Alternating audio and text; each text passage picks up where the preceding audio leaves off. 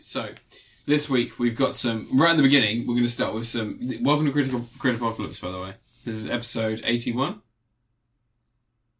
It's episode eighty-one of Chris Apocalypse. My name's Matt. You're Anne. Anne, how you doing? All right. Okay, awesome. Um, well, in a new segment, I'm going to call "Welcome to the World of Racism." Um, I recently, after listening to the Daily Zeitgeist, had about Facebook group. Yeah. Now, this particular Facebook group, they are taking credit for reducing the Rotten Tomato score of Star Wars: The Last Jedi Oh, because they're and bad at understanding movies. They are very bad at understanding movies, but also You've they still seen Last Jedi, have you? no. No. I will soon. It's a I- I- fantastic I keep fucking planning film. to. I, I like everything that Rian Johnson has done, so I'd like to see it. Um, but anyway, so um, so this group um, they started another campaign Mm-hmm. to get fans of. Well, let's let's let's um, let's have a look. Let's have a look. Um, okay, so given the massive Give- give- success give of the three audience, seconds of silence there in given your podcast. Hmm. given the I'm trying to read out their their statement here. So, given the massive success of the audience review rigging on the Rotten Tomatoes site for Star Wars: The Last Jedi, and due to the sudden rise in those disgruntled with Disney business practices, among other factors, especially due to the corporate manipulations which created falsified bad press for the DCEU, I feel it's time to. Falsified bad Yeah. press. I feel it's time to strike back at those under Do you Disney. feel like we're listening, like uh, listening the old uh, what's the what's it called, the Mandala effect yeah, or something? Like this is there's a dimension where s- half the people in the world are seeing a good version of the DC Yeah. movies. I think that they have the most rose tintedness of glasses. It's not really rose tinted because that requires nostalgia. We're talking about current stuff. Also, can you Oh, imagine? this is delusion. like you see those films and they don't have any color color filter on them whilst you're watching it. If you put rose tinted glass, it's gonna be even darker. Oh. You're gonna be able to see shit. Ah.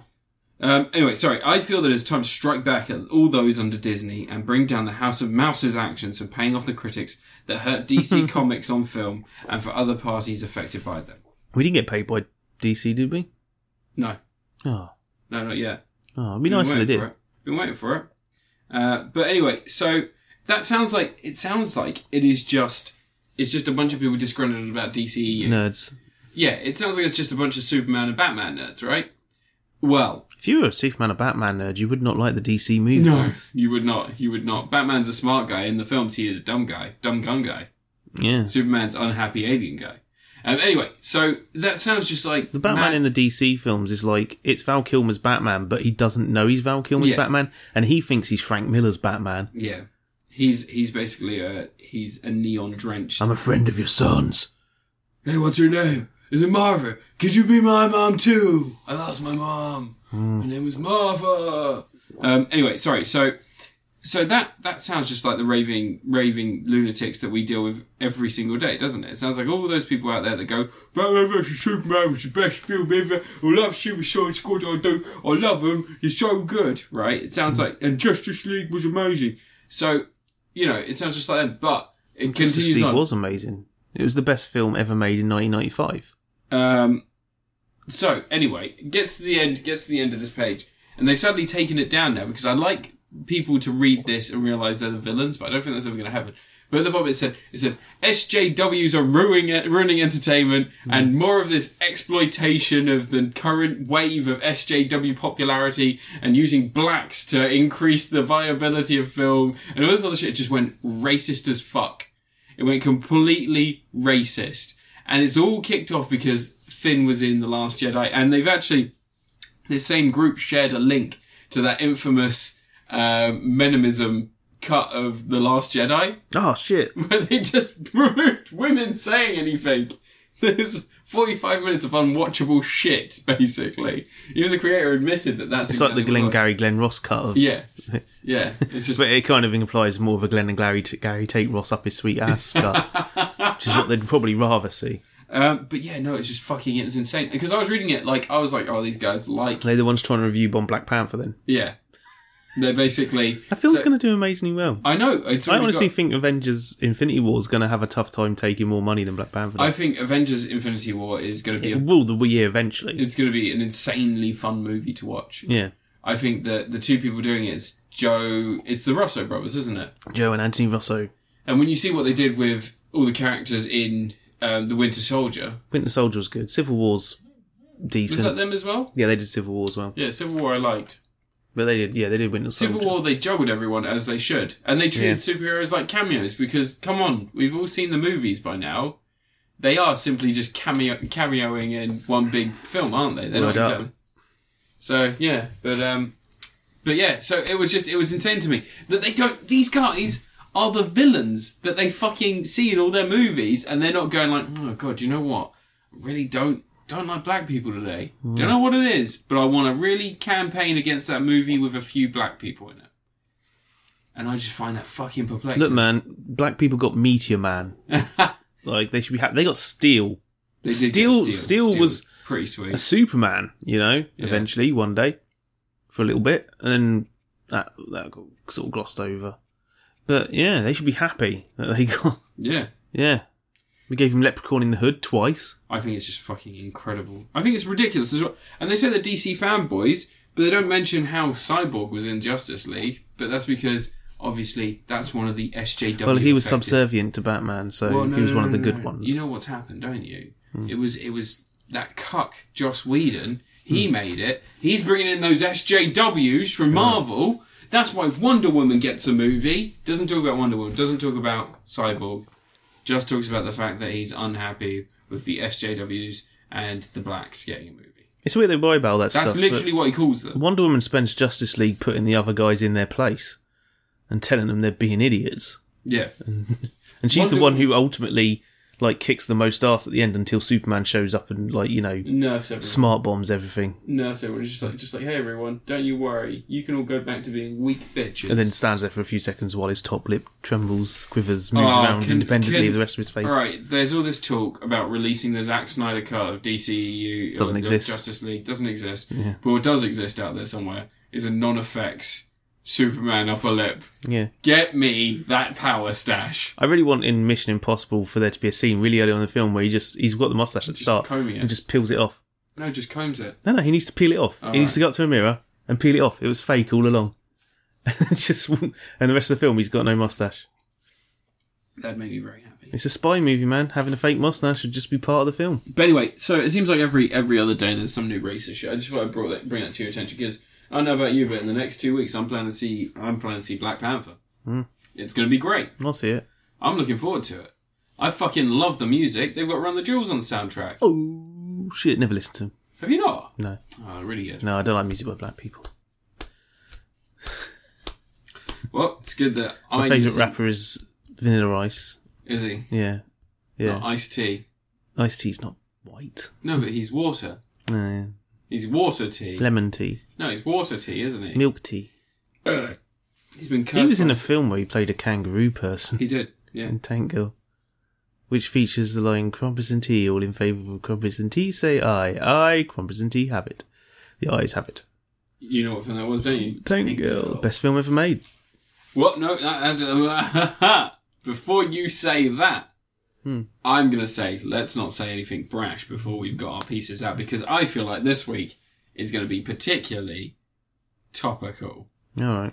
I'm going to be talking about one specific, well, one actor in particular throughout my reviews. They're all Hmm. linked.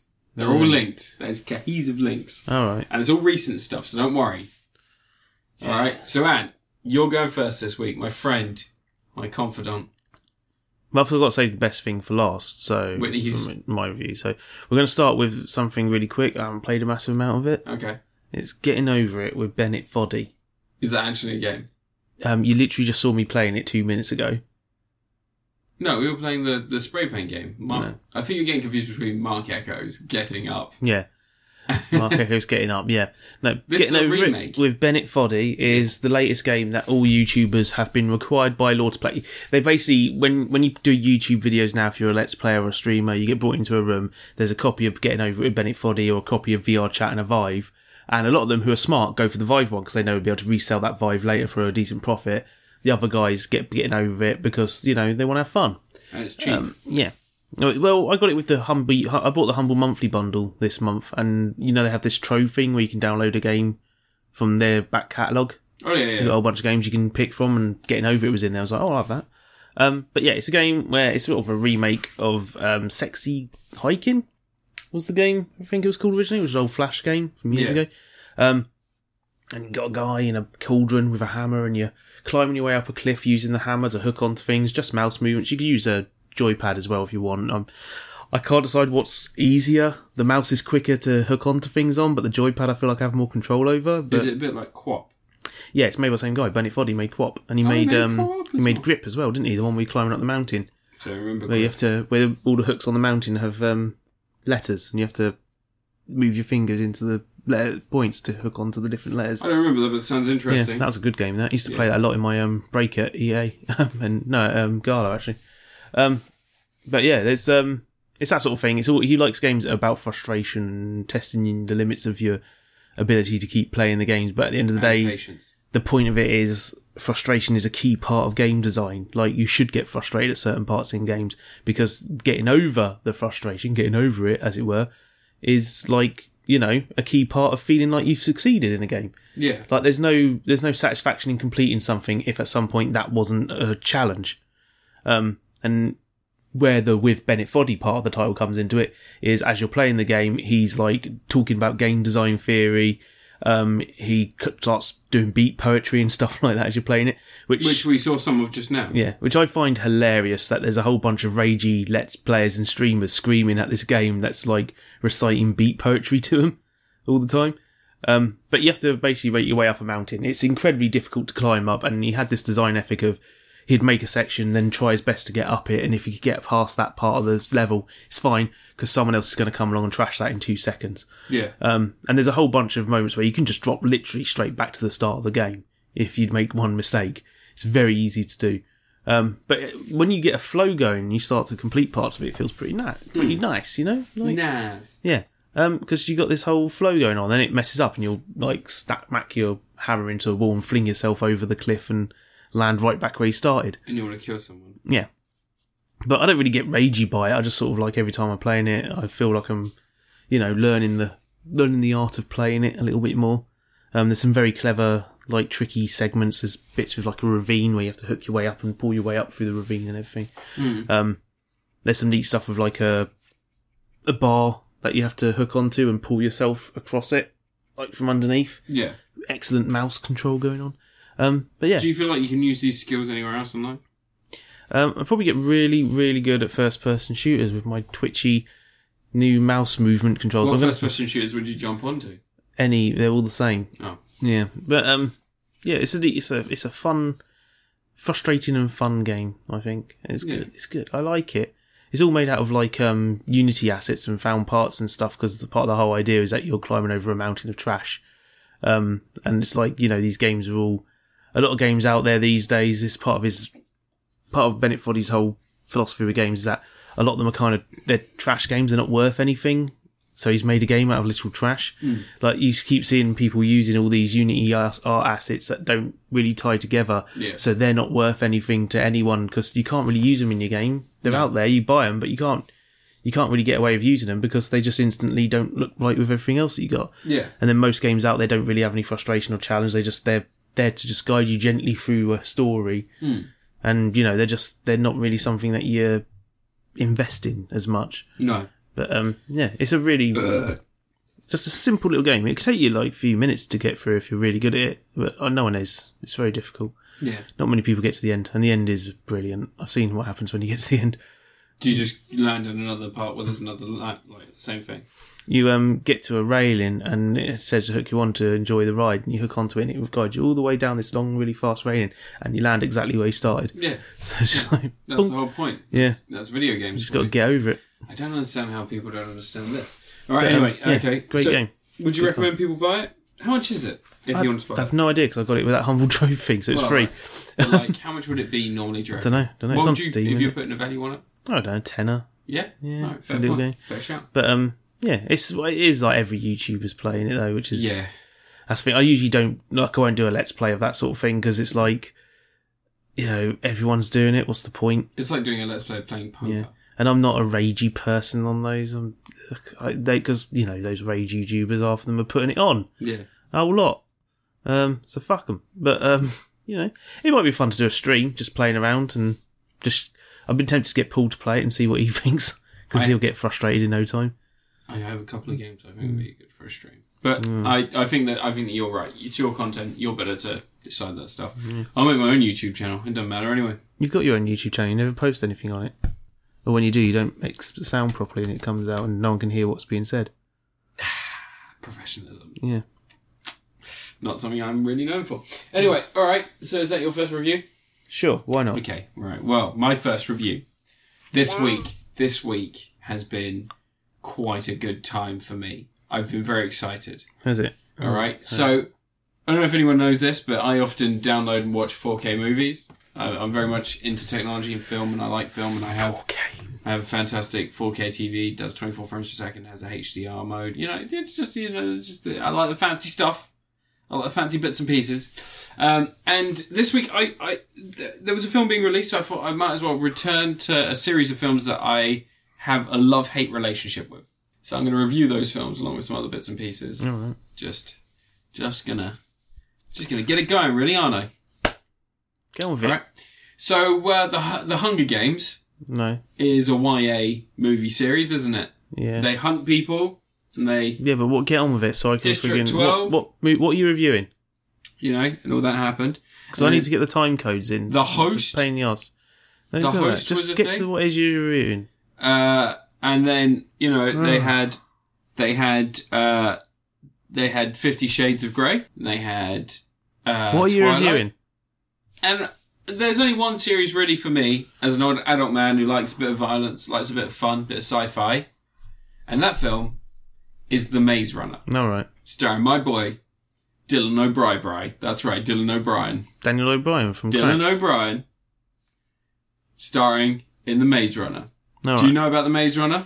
Yeah, the films they exist. Do you know much about the, s- the plot? No, I know one of my subscribers on YouTube is in one of them. What? He's in the new one. what? Yeah, Ah! You got introduced me. he's an extra. You got introduced In me, it. but that's besides the point. That's besides the point. So, Maze Runner.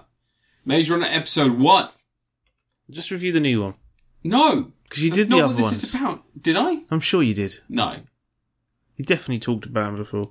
I talk about them all the time because they're great movies. Oh, All right, Maze Runner 1. Bunch of kids wake up every month. One of them gets dumped off in this place called the Glade. The Glade is surrounded by a large labyrinthian maze that changes each night, but it changes in sequence. And what they do is they have people run out into the maze and they try and work out the sequence to see if there's a way they can escape. All right? all right. A new boy is welcomed to the glade. His name is Thomas.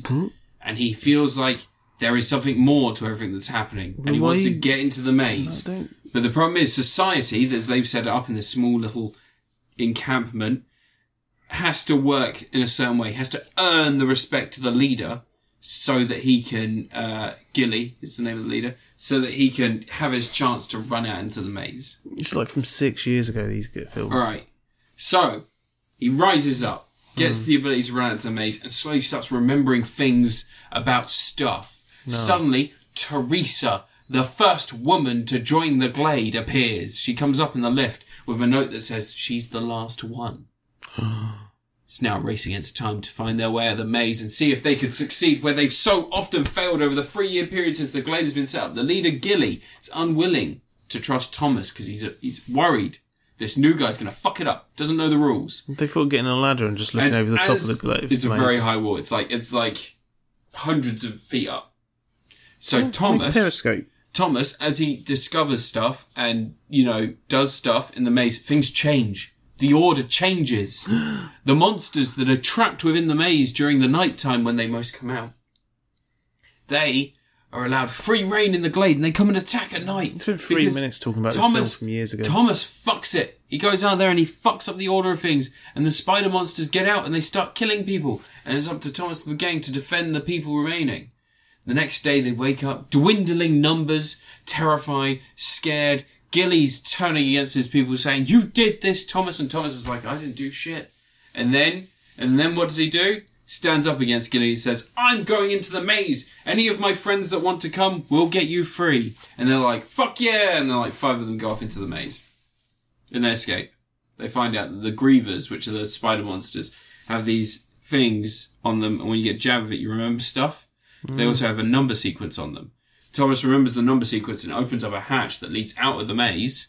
They all get out, but then Gilly comes back. He's been stabbed with the venom. He's gone mad with venom poisoning. He accidentally shoots the youngest member and kills him, right? And as the youngest member's dying, he's like, he's like, give this to my mother. Who are you actually reviewing though? Mum was Because I need to put probably a dead. time code on this. This is what I'm reviewing. But this is like years old. Look, just get over it. I need to create. went- the, I need to create the story. I need to let people know what's happened so far. Assume they've seen the first two Maze Runners. Then I've only got three things, but anyway, fuck it. So, alright, in the Scorch Trials, we find out there are zombies. Thomas and the other guys, they're all immune. Don't That's why spoil they the were in film. the. You told me to get on with it! You were saying assume that people have seen them! And the Scorch stuff! Thomas has escaped with his friends, and they're now trying to find a place to call home. They meet the resistance. They fucking say you might be immune. Wait, is there And a it's like- maze in the second film? no, it's the Maze Runner Scorch Trials. So, it's pretty badass. Have you seen it? No, Have you seen the first one? No. All right, I highly recommend you watch both. I'm an films, 'cause- adult. No, but this is this is awesome. It's a 15 as well, so fuck you. yeah, right. They have swears. Oh my god. They have swears, and they're all right. So the second the second one introduces the idea that the Earth was the sun turned against the Earth, and this massive solar flare came down. It fucked up a bunch of people and caused a disease called the scourge, right? And the scourge basically, when you got bitten, you become a fucking zombie. So now I've got nice. zombies in it. Really fast running zombies. And there is a great sequence in which they get out of the uh, they get out of the maze, and it's only been like a week, and they got out of this lab because they find out that people are being harvested. They're taking their blood to try and create a cure, and they've escaped that as well. They get out into the they get out into the the scorch, which is the name of the the big place, not just the disease, it's also the l- land affected by the solar flare that's all just fucked. There's nothing growing anymore. Um, they get out there and they get- find this mine, right? And they go down to the mine, and it is like a classic, like it's a really kinetic horror sequence that you just don't even see in really good horror movies anymore. It's really nicely set up. They're basically going through this thing. They're finding supplies, and they're like they're like quite happy. And they're like, oh, look at all these supplies. Where are all these supplies behind? And they go down, and then they start up a generator to try and open up this door.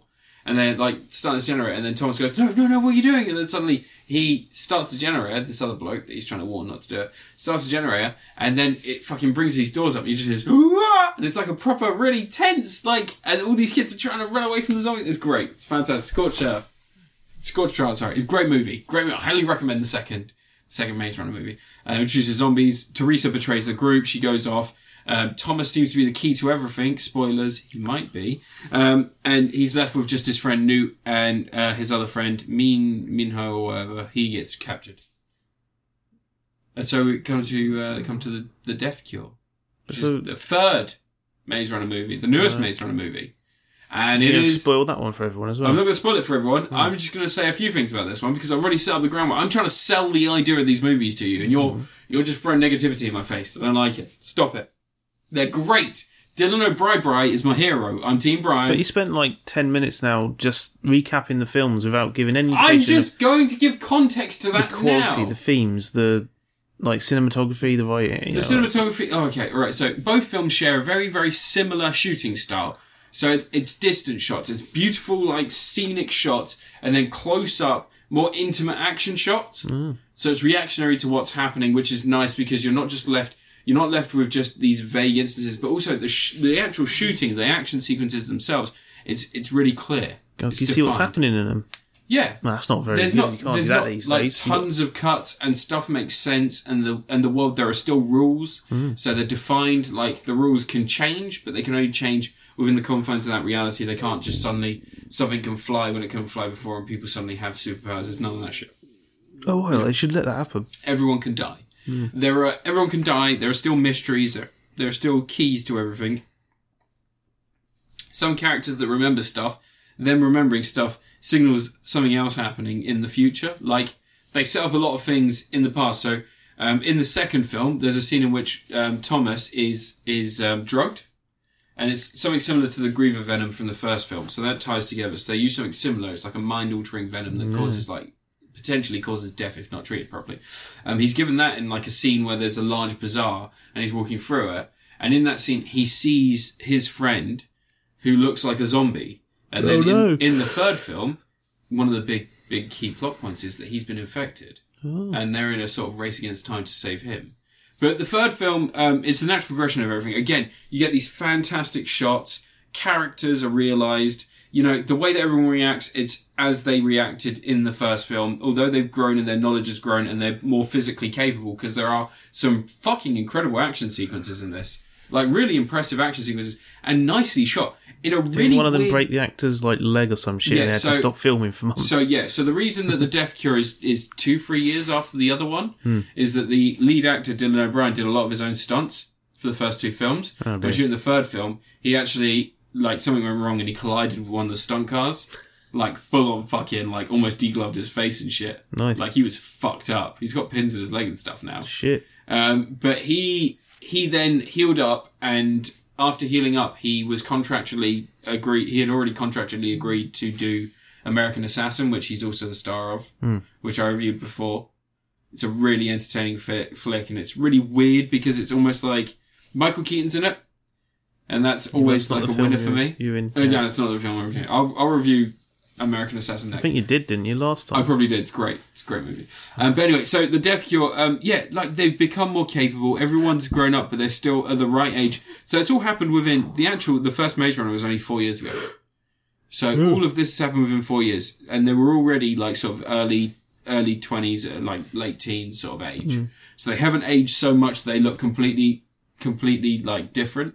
Well, all teenagers in American stuff look like they're in the mid twenties. So Yeah, uh, but um, but but yeah. So and, and they're all they've all just become completely different actors. And what's really weird is Barry Pepper, someone who was in the fir- the second film three years ago, back in this one, and he also seems like he's taken on a more physical role, almost like he's trying to keep up with these kids. And a lot of it, it's clear like wide shots with the actor, and if they have stunt people come in at any point, it's fucking incredibly well placed. Like they must have either really clear editing, really good editing, or it's just massively, massively done. Like it's like they're thinking about this on a much grander scale than I think some action films do.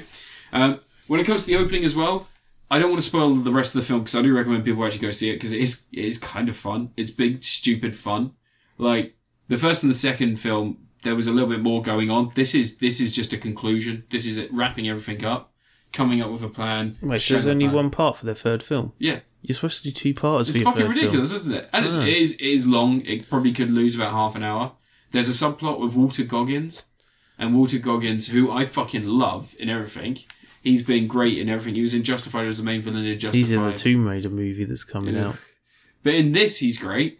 Hmm. Um, and he plays someone who's infected with a scourge, but has been for years basically just cutting themselves away, like using self surgery and, and hiring people and using like whatever whatever medicine he can get to keep the scourge at bay.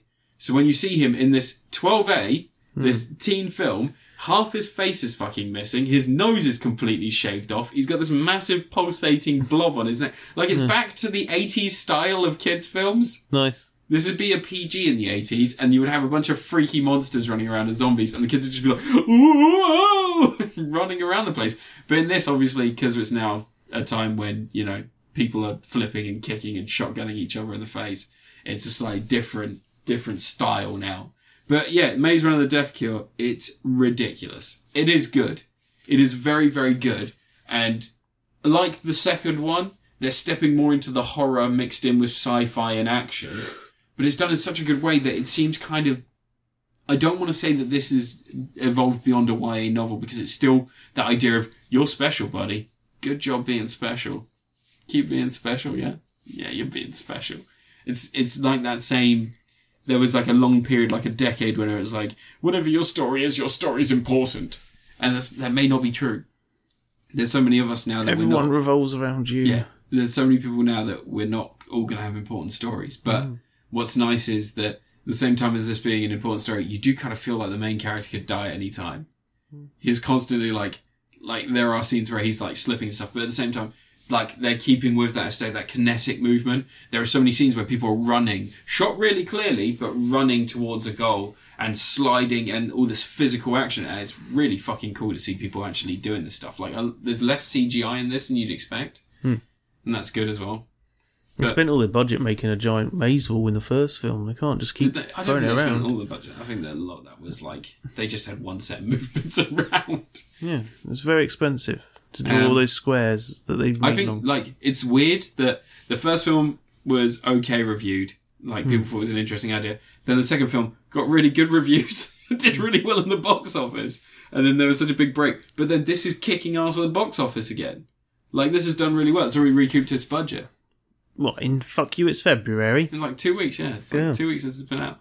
But when I went to go see it as well, like there were a lot of people there, and they were all adults. like it wasn't just me and my girlfriend. Because there were sitting- children when the first one came out. Probably. Yeah, it's been I remember once going to see Paddington 2 and it was all like 60 and 70 year olds. And then I went the second time and it was all people my age. Oh, so the audience of Paddington was getting younger as the film went those on. old folks buying their tickets I in fucking advance, loved Paddington 2. pre-orders. Paddington 2 is still, isn't it like, it holds a record for being 100% positive reviews from everyone. Like everyone's considering it Yeah. a good film. Because it is just great. Um, but yeah, The Maze Runner, The Death Cure, it's not, it's not going to be the best film ever made. It just definitely. Oh, what's won't. the point? But it is but it is it's a film that I don't want people to overlook just thinking that it's part of that god awful trilogy. I don't want people to overlook any of those films. I think that all of them are important in their own silly way. And I think at a time when we had No, something at least like they got their three films made. It's not like Mortal Instruments or whatever that other one yeah, was. but the reason those all failed was because No one watched them. well, no, the premise. Hmm. Like they started out like okay, so we're going to end the film by having this massive cliff- cliffhanger. In this, they just like the end of the first film. You could have just ended the film. It was just like, oh, you've all been saved, and they're like, yeah, and that could have been the end of the film. Hmm. It could have just been closed. And then the second film, the ending of it is is like she's betrayed you and your friend's stolen, but like we've cleared up this whole bit. Like this is all done. So if we don't get another movie, we've kind of gotten to the point where they're probably just going to do. They the should end thing. every film with Princess Davy busting through the door holding a gun, saying, "You guys ain't gonna believe this." But no, like Everyone up, get on the floor. Everybody walk that dinosaur. oh oh, get it on the floor. Um, but yeah, no, I, I really recommend it. I, I like I said, I don't want to give it a Tom Atkins, but I give it a Julianne Moore. I think it's like definitely people should watch them all. They're really fun. They're fucking fun and fucking stupid, but they're stupidly fun. And so few films nowadays do this stuff. Like it'd be so po faced if it, if this was a DCEU movie. Like there would be just every time someone died, they would be crying for fifteen minutes. Then they'd try and bring him back with a mother box, and then the ending they would just come back anyway and fight the bad guy. Whereas in this, if someone dies, they're just dead. Yeah, in a DC movie, if someone dies, you'd get ten minutes of unrelated scenes. Then characters would argue about something. In the first movie, they kill an eleven-year-old, and I'm always fucking happy when they kill kids. Yeah, should kill kids. Yeah, He beat gets, kids. and he, not only do they kill an eleven-year-old, Yeah. then an eighteen-year-old gets a fucking spear in the chest. Nice. Immediately, Miho is like AVP.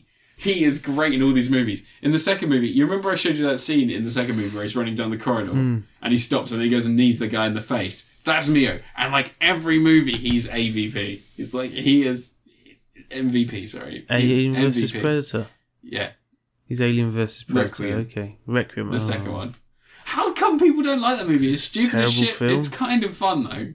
You can't see anything that's happening in it. I know, but it's kind of fun. Well, you It's can awful. just It's turn the worse than the brightness up. first one. I mean, the It's first not as one's bad bad. as Justice League though. It's brighter than Suicide Squad. I mean, Venter Black is darker. It's brighter than Suicide Squad. What? Venter Black. Is that the blackest black? Yeah, it's the blackest black. Yeah. You can't get into none more black. well, he's on the cover of Spinal Tap's album. Um, yeah, you done. yep. Fuck. Right, I've got to remember what the other things were I was going to review this week. Right, so uh, I, I, I've been playing Civilization 6 Oh yeah, how's that going? um because I bought that humble monthly bar. It's it's all right. I quite like it. Um, so Civilization Six is just you know it's the sequel to Civilization Five. Crazy, huh? Um, I will give them one point for avoiding calling the game si- si- Six Civilization. you know, turning the V and the I into a big six. They could have done that. They didn't. Good on them. I don't. I don't stand for that nonsense. But it, yeah, it's just, it's the strategy game you all know and love from years ago. And like all Civilization games, fans complain about every element of it, even though there's a shit ton of stuff going on in it, and there's a lot of complex systems and stuff, but it's still never good enough. Um, you know, and then eventually when a few expansions have come out, they'll say it's the game it should have been all along, even though this game's basically a good s- like jump on point from Civilization Five. It's really just the same thing with some tweaks. Is Civ Six the one where it goes all the way to space? They always do. They always have um, the like the scientific victory is that you try and launch a space shuttle and colonize another planet. Oh, That's how you win. but one of them scientific actually victory. you could go to space. There's one, the Civilization Beyond, which is set. Oh, it's supposed to be where you've la- colonized another planet. Ah, okay. Um, they're not as good those ones, but um, yeah, How many of it's- those out there? there's only one. Only one. Um, Yeah, but Civilization Six is like a similar thing to the last game. They've tweaked a bunch of stuff in it though. There's things like instead of your city being on one tile now, you have to build districts for different bonuses. So if you want to get science, if you say like you're going for a scientific victory, you'd build a campus, and then on the campus you can build a library and a university and things like that. And if you get a great scientist as an award, you to use their power, you have to move them onto the campus and activate their power on there. Same thing goes for military units, for art and religion, and all this sort of stuff, all the different things. So, like, if you were building a city that's a jack of all trades, you would have all these extra districts around. But when you build a district, it takes away the ability to farm food from that tile. Okay. So, like, you got to be careful and you've got to think about what you're doing. Like, some of the tiles might give you a bonus for a certain thing. Like, you know, scientific tiles, if there's certain resources nearby, you might get a boost to science. So, it's a good idea to chuck a campus on there. But you could lose a lot of food production in the process and your civilization civs could become starving. So, there's some nice balancing going on. And it does mean that you end up with these quite nice little city areas where it looks a bit more built up than it did before. yeah. It doesn't look like one tile's densely packed down and then you've got farmland around it. You've actually got things coming off it. Like you Yeah. can have a Stonehenge out the back and all this sort of stuff. Um, and there's other tweaks here and there. Stonehenge There's, out the back. like the way you like the way you earn things has been tweaked. The way religion works has been tweaked. All sorts of stuff's been messed around with. I've mostly been trying to go for like a blooming um, scientific victory on it so far. 'cause I always fight. I always like that one. I like getting all the technology. Yeah. Because the good thing with scientific victory, if you get up to a nice point towards the end and you think other civilizations are going to win, you've got the technology to build nukes and then you can just blow people up. Basically, like Gandhi. Yeah, like Gandhi does. Um, but there's always so much content in these games, and people always complain about them when they first come out, and it's weird. There's, there's loads of freaking different civilizations and scenarios. There's the mods you can go crazy on. I wonder if someone's done the Beavis and Butthead mod for Civ, mod for Civ 6. I'll have to try and find that. Is E WWE 2K18 worth getting on the Switch? No, no, it's terrible on Switch. Is it really? Yeah, it's really bad. It runs at like half the speed of the other versions. Like literally, not half the frame rate, half the speed. But um, no, why am I talking about bollocks? Look at my phone. But um, yeah, Civ Six is um, it's, it's another civilization game. Got that usual big grand presentation. Everything's very important. Uh, you know, there's all the quotes. It quotes Monty Python at me when I was That's playing it the other day. I can't remember what it was. What it was talking about, but it quoted Monty Python when the technologies got done. Um, there's the way governments work on it is quite interesting. You like you have government systems that work similar to how religions worked in the last one, but you'll have like you'll unlock cards for completing certain civic things. So like uh you know, you'll go into democracy or something like that, and you'll learn a bunch of these different coloured cards that are like different traits. So maybe you'll get a bonus from production or you do more damage to barbarians or you know, um, faith spreads quicker when you've got certain buildings around. And on your government tree, you'll have a certain number of slots you can put these cards into in different colours, and a wild card slot, so you can chuck any colour into that one. So that determines the policies your civilization lives by. And as you get a stronger government, like you build up to monarchies and stuff like that, you have Yeah. more options available and different sorts of options. So they've, they've done a lot of these new little things in there, little tweaks. Um, graphically, it's really pretty.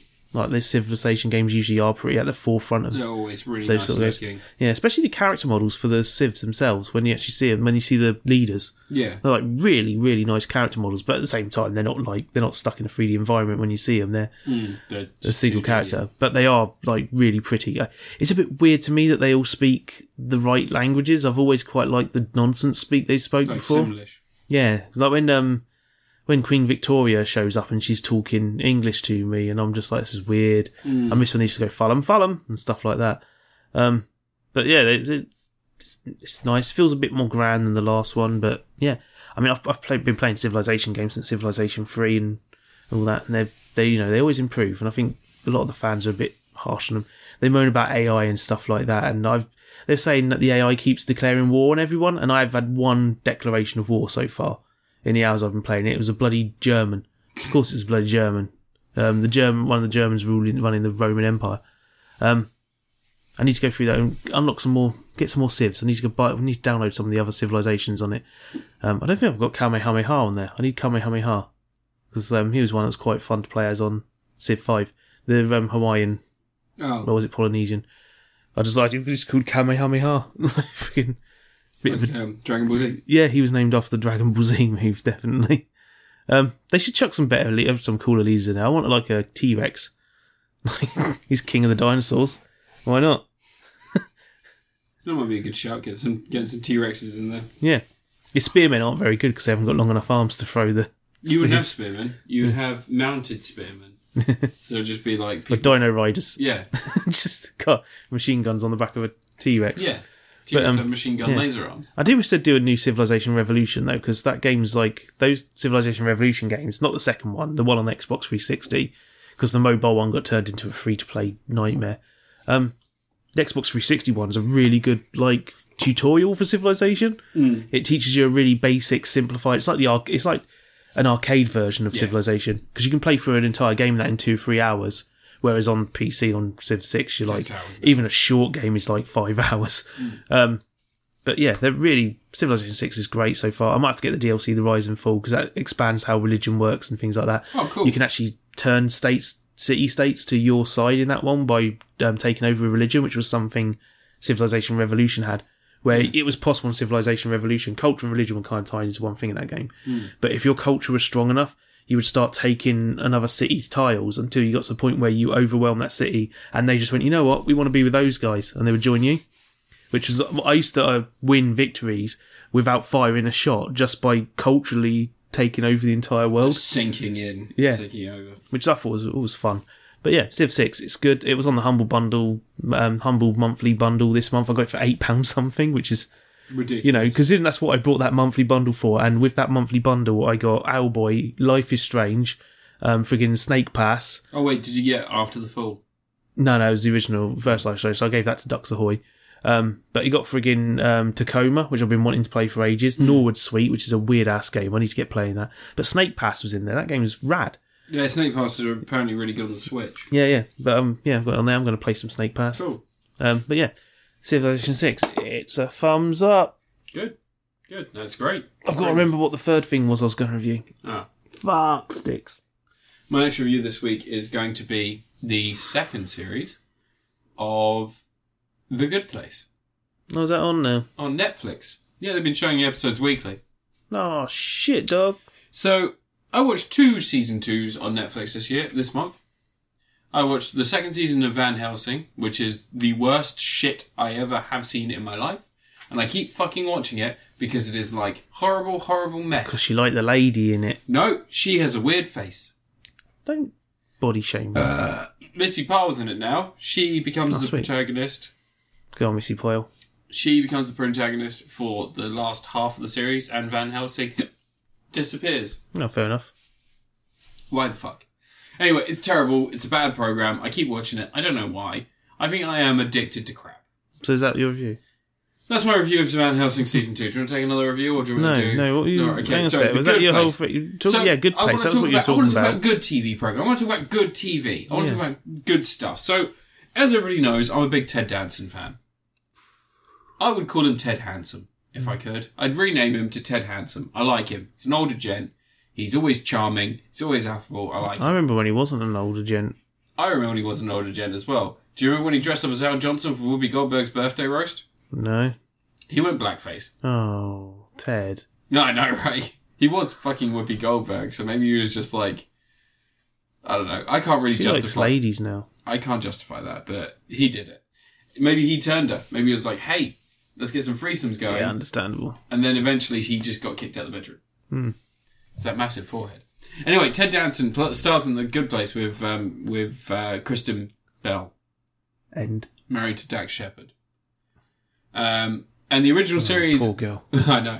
The original series was about a lady who woke up and she was in heaven. She didn't really feel like she deserved to be in heaven, or as they call it, the good place, which is a um, which is a, a- the perfect little town in which uh, you can't swear, can't do anything bad, but you can do pretty much anything else that you want. So you can fly and do other shit like that. Nice. And uh, and it was really entertaining because they were just basically trying to hide the fact that she wasn't meant to be there.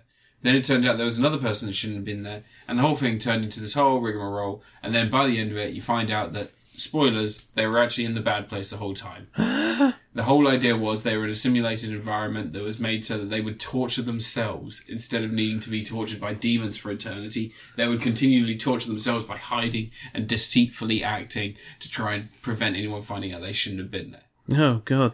Yeah. Second season, we open up with them with the knowledge they're in the bad place, and over several several episodes, we find out that Michael, the name of the Ted Danson character, has been resetting them each time they find out. Oh. And so, for a hilarious montage, we see one of the dumbest characters. Well, the dumbest character in the series is called um, is called. Uh, oh God, fucking hell! I'm going to forget this now. oh, you really Jason. love the show. Just forget their name. His name's Jason. So it's Jason Tahani, Chidi, and Eleanor. And they're the main characters. So Jason Mendoza, he is an idiot. And there is there's a great montage in which each one of them is like realizing their own way. And Tahani is this very spoiled rich woman. And I think she picks up a flower and she smells. She goes, "This rose smells like a lily." I'm in the bad place. like that. And it's just ridiculous shit like that that just gives him clean. But Jason, he's he's sitting there and he's like he's like, and he goes to pick his nose and he pulls it out and he's like he's like, huh, there's nothing there. This is the bad place like that. Like that's like just this stupid. And it's a great montage. Um, anyway, all throughout the series, they've been trying to work out a way to improve their score because you go through life and the more good things you do, the better your score is, the more chance you've got of going to the good place. Turns out it's very difficult to get into the good place, so a lot of people have very low scores and they just go to the bad place. Or people that have like medium scores, they go to the bad place as well. There's no medium place, it's just good or bad. And the good is only for the people that are truly, truly good. So there's like five people there. Yeah, pretty much. Um, so these four, the whole the whole series, they've been taught um, ethics by Chidi. Chidi's an ethics pro- professor, um, and his his reason for being there is that he could never decide anything. So he tortured all of those around him because he just could never tell the truth, but he could tell the truth in the right context. But then, what was the right context? And it was just a nightmare being around him, and it made everyone everyone's life hell. So he was thrown in there for that reason. And the whole series, the joke is that like there's a test for each person. So throughout, there are different different um, trials they're given, and and like one of his is just as simple as picking a hat. It doesn't matter which hat. It's just he's given the choice of two hats, and it takes him an hour and twenty minutes. It's ridiculous. Um, It's a tough decision. Man. it is. But um, the whole series is great. It's been really, really good. It's gone from strength to strength. Finding out the characters' backstories in the first series really makes it so that you feel like you know them better. So when it comes to this, a lot of the jokes, I don't think this is a series you could jump into on the second series. It's not like Parks and Rec, where Parks and Rec, they didn't really need to watch the first six episodes. You could jump in at the second or third season and be fine. There's not many shows these days where you can just pick an episode and watch. No, I don't mean like that. I mean like pick a series some more because you know like somehow sometimes series have like an establishing first episode. You sort of you get into the idea of it. Although they try to do that with this, it's really kind of a high concept when it comes to a sitcom. Yeah. There's not really many out there that deal with moral quandaries and shit. And even if it's in a light-hearted way, Apart there's from still Oh, Always Sunny in Philadelphia, which yeah, is in which it's always the answer is ine- inevitably do the bad thing. um, but no, the good place. It's excellent. I recommend it to everyone. It actually had the um, the second to last episode had a nice little moment that I didn't expect, and it was really really well set up. But um, all in all, I give this a Tom Atkins because I really want people to watch it. I don't think enough people are watching this. This is much like the Maze Runner. I've only got positive things to say this week. I No, feel kind of bad. good. Good. Um, good place is really popular. I just haven't watched it because, you know, I've been watching a lot of something else. Jesus. Okay, all right. You gonna go on it? Your review? No, I've got to wait until I've got a big thing to do at the end. Big Oh, okay. review. Big review. Yeah. Get ready. Stay Do tuned. you see a new movie? Ugh. I did see a new movie. That's going to be this review. Okay. I saw Godzilla: Planet of Monsters. I was avoiding reviewing this because I was so angry about it. It's loads of people have loved it. I don't Um, know why. There's some stuff in it that's nice. It's good, cool. Yeah. as far as the concept goes, it's like a pretty crazy concept for a Godzilla film. The premise is Godzilla ravaged the Earth along with a whole bunch of other monsters, but they kind of wash over that. They even show Hedorah, and they just wash over Hedorah. That is not on. Um, but Godzilla ravaged the Earth. A bunch of them left the planet. They go to try and find a new planet, traveling at light speed. They get to a point. They're like, you know what? This ain't worth it. Let's head back. Maybe we can beat Godzilla now with our technology that hasn't actually advanced because we've only been flying through space for 20 years and we didn't really do it last time. So they head back to Earth and like, what is it, 20,000 years has passed or some shit because of time bending bollocks because the person writing it saw Interstellar. Yeah. Um, and they get back to Earth, and Godzilla's roaming around, and they have a big thing. They fight these monsters, this freaking planet's got. One of the guys has a cry because some moss has grown in the shape of a building. The planet remembered us. It's like, not really, dude. No, that's not how it works. That's like if moss grows over trash, it's not remembering the trash, No. is it? But uh, yeah, they fight Godzilla and stuff, and it's like as far as concepts for a Godzilla film goes, it's probably the, one of the most out there concepts of all the Godzilla films. Yeah. Um, and they are actually classing this as the 33rd Godzilla film, which is a bit Oh, weird. God, that's absurd. I don't. I can't as a mini series. It's a separate thing. Um, but it's it's got that. It's overly serious. It's like there's no joy to it, and all the Godzilla films have silly stuff in them. Like Shin Godzilla is the bleakest film ever made. There's a silly scene in which he's like fucking wiggling hil- around. It's hilarious that film. The Americans coming in. It's brilliant. Them, them having a series of meetings in separate rooms where they have to keep getting up and walking to a different room to have a meeting when they're it's the same guys having the, and when the new prime minister gets skipped giving him the job and he's just complaining about his soggy noodles that film's great um, but this one's got none of that humour and even the, all the sci-fi godzillas are filled with humour they know what they're doing they're tongue-in-cheek um, but this one yeah it takes itself ludicrously seriously because a lot of the big animes do now and they don't really know how to do that they don't know how to establish character properly they expect you to instantly attach yourself to a character. They they they prescribe to the fore. A lot of animes do this, where they need the first scene to be something that we're like, "Ooh, what's going on here? This has me hooked." But the thing is, it doesn't always work. You need to It really works. because this one starts off with your main character who you don't know he's your main character at this point or anything. Um, and because it's CGI anime, half the characters look pretty similar anyway. Um, but he's like hijacked a ship and he's going to blow up the whole colony spaceship thing. But remember, you haven't established that you're on a colony spaceship thing yet. Um, because they're going to send the old folks off to die. And Oh yeah. yeah, and they, yeah. Yeah, he's annoyed because they're going to land on a planet and just randomly drop them off. yeah, But the reason they're going to do that is because They got no supplies. They need. They can't get last much longer. And the old folks have taken supplies. And the old folks are like, it's okay, we're fine. And they blow up. Um, but it's like, yeah, you got you got a moral quandary moment there. But couldn't you have let us get to know these characters, get the bond between him and the old that guy? would be an idea, wouldn't it? build up to it. Um, like the whole bit where it has um, oh Godzilla attacked Earth and destroyed a whole bunch of things. That should have been your opening moment, just your premise set up, because you don't need to see all that. Yeah. You just need to know they've left Earth. Have some time with the kid and his parent. Find out he's a bit rebellious and stuff. You've seen him as a little kid. Then build up to that bit where he drops off the parents and drops off his grandfather. Make that halfway through the film. Make that the second act lo- low point of the film, where it's just like no, and then it's like and do that on the way back. Like they're not going to make it back to Earth unless they need to drop him off now because they're not going to have enough supplies or food to get back to Earth. Yeah, I think that that would be a sensible way of doing anything, but, But they didn't choose. You sensible. drop them off, you don't really know what the point is because they don't have a destination. Mm. So, ha- the I don't know, but um, yeah, it's it's overly serious. It's that's what lets it down, and there's that whole Attack on Titan thing where you need like lots of people flying around a giant creature as much as possible. Yeah, which happens a lot towards the end.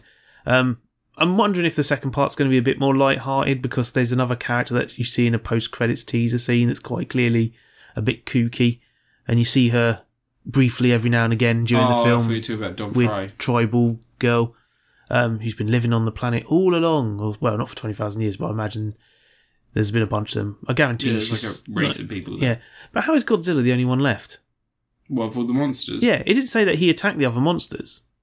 Like it just said Godzilla walked around, the other monsters were attacking. Did Godzilla kill them all? Like, it's called Planet of the Monsters. Where's all the other ones? We see some f- sort of runny little monsters, which are rubbish. But, um, you know, could have chucked in, like, friggin' Hedera or friggin' Gyn, Gyn, Gy- Al, Al, friggin' Alginus or whatever his name is. or Ghidorah. Give us Ghidorah. Um, literally anyone. yeah.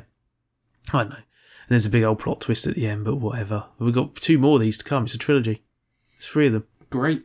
But yeah, and I don't like I don't like this CGI anime no, I don't style. Like the CGI anime style. It's not I've very never good. liked CGI anime. I don't like it one bit. It always looks weird to me. Hand drawn always looks so much better. When you do CGI anime, I kind of get the feel like it's a budgetary thing because hand drawn animation takes a long time. You've got to do loads of it. There's a ton of people you have to employ to draw the entire It's thing a out Oh, lot of money. all that sort of stuff. When you do CGI, you you make a model for your character, and then you make sure you write the scripts in a way where you never need to change that model. Um, and you you just got to rig the animations then, and it's all keyframes and shit, and it's a lot quicker than hand drawing every animation frame. Um, but yeah, you know, it's just it looks weird CGI anime. I don't think anyone's done it right yet. There's been shots and CGI in animes that have worked and things like that. Like freaking Akira did some of the best computer generated shots in anime, just with digital compositing and stuff like that. Yeah. Used it well. Same with Ghost in the Shell. They did some really good digital compositing in Uh, that in the anime. It's really smartly done. But um, nowadays it's all just like we're gonna have big flashy sequences and swinging the camera everywhere we can. Not concentrate on anything. Attack on Titan's full of that stuff, and you know, at least Attack on Titan's got hand drawn character models. So Um, uh, modern anime's kind of balls, isn't it? Mm-hmm. What'd you expect, though? Freaking Cowboy Bebop was good back in the day. Oh, Cowboy Bebop is great. Yeah, legendary. Some would say. And um, Space Dandy's weird. Space, uh, like Space Dandy isn't something that I've ever been able to get into. But It's it's tough to get into, but it has the weirdest, one of the most weirdest, coolest sci-fi concepts ever. So you know that's quite neat. Mess around with your your mind grapes. But um, yeah, I just uh, this is what we're getting. We're getting this uh, Godzilla thing. I didn't like that Castlevania one either. I didn't mind Castlevania. It's it had no feel of Castlevania to me. Yeah, That's the thing. Um, the soundtrack's better for the uh, NES game. Play that instead and look at the artwork on the vinyl. There you go. no, Got a everyone better- owns the vinyl. Better ca- get a better Castlevania there. But anyway, No, everyone Godzilla, owns Planet the of the vinyl, Monsters. Eh. Eh. Right, your third thing. It's already an hour long. This podcast, Jesus. My third thing is going to be um, well, Texting. Hurry up. Do your Um, review. You can't just give them five seconds of silence. no, I know we can't. I'm gonna have to edit that out now. I'm gonna have to remember that's there. So I watched Blight. Blight, Bright. Bright. Didn't you review that last time? Yeah, I can't remember if you did. I watched it. We- Yeah, you did that last time. Oh. Watched. You watch all sorts of shit. Didn't you watch Altered Carbon yet? I watched Altered Carbon season one. There you go. You watched So- it all? There you go. Yeah, altered There you go. carbon is um, altered carbon is a series that tries to ask a lot of questions and then forget to ask them. And What then if goes, Robocop was in a good so- show? It asks, asks a bunch of questions and then and then it hits itself in the face with it. It goes dub. I don't care anymore. Um, there's like a couple of sequences in it that are really interesting, but they are very telling of someone not having any idea what to do. Um, so, uh, for those who don't know or don't have Netflix, Altered Carbon is a story of a um, a, a terrorist. I'm going to call him a terrorist. He's part of a group of mercenaries called the Envoys, and the Envoys are trained to be to essentially be living weapons. So their whole uh, methodology is that that um, the skin that we inhabit, the body that we are in, um, is only a tool, much like a gun or a knife, and you should always be prepared to use that one tool as your weapon, and that anything like a knife or a gun is an extension of that being, rather than being, you know, Tool. yeah. Um, and they are they are purposely trained so that they could exit their bodies and go into the bodies of anyone else in the universe using the stack system. Now, in Altered Carbon, we're in a reality where everybody is born and has a small disc inserted in their spinal column, and that disc Seems downloads inconvenient. I know.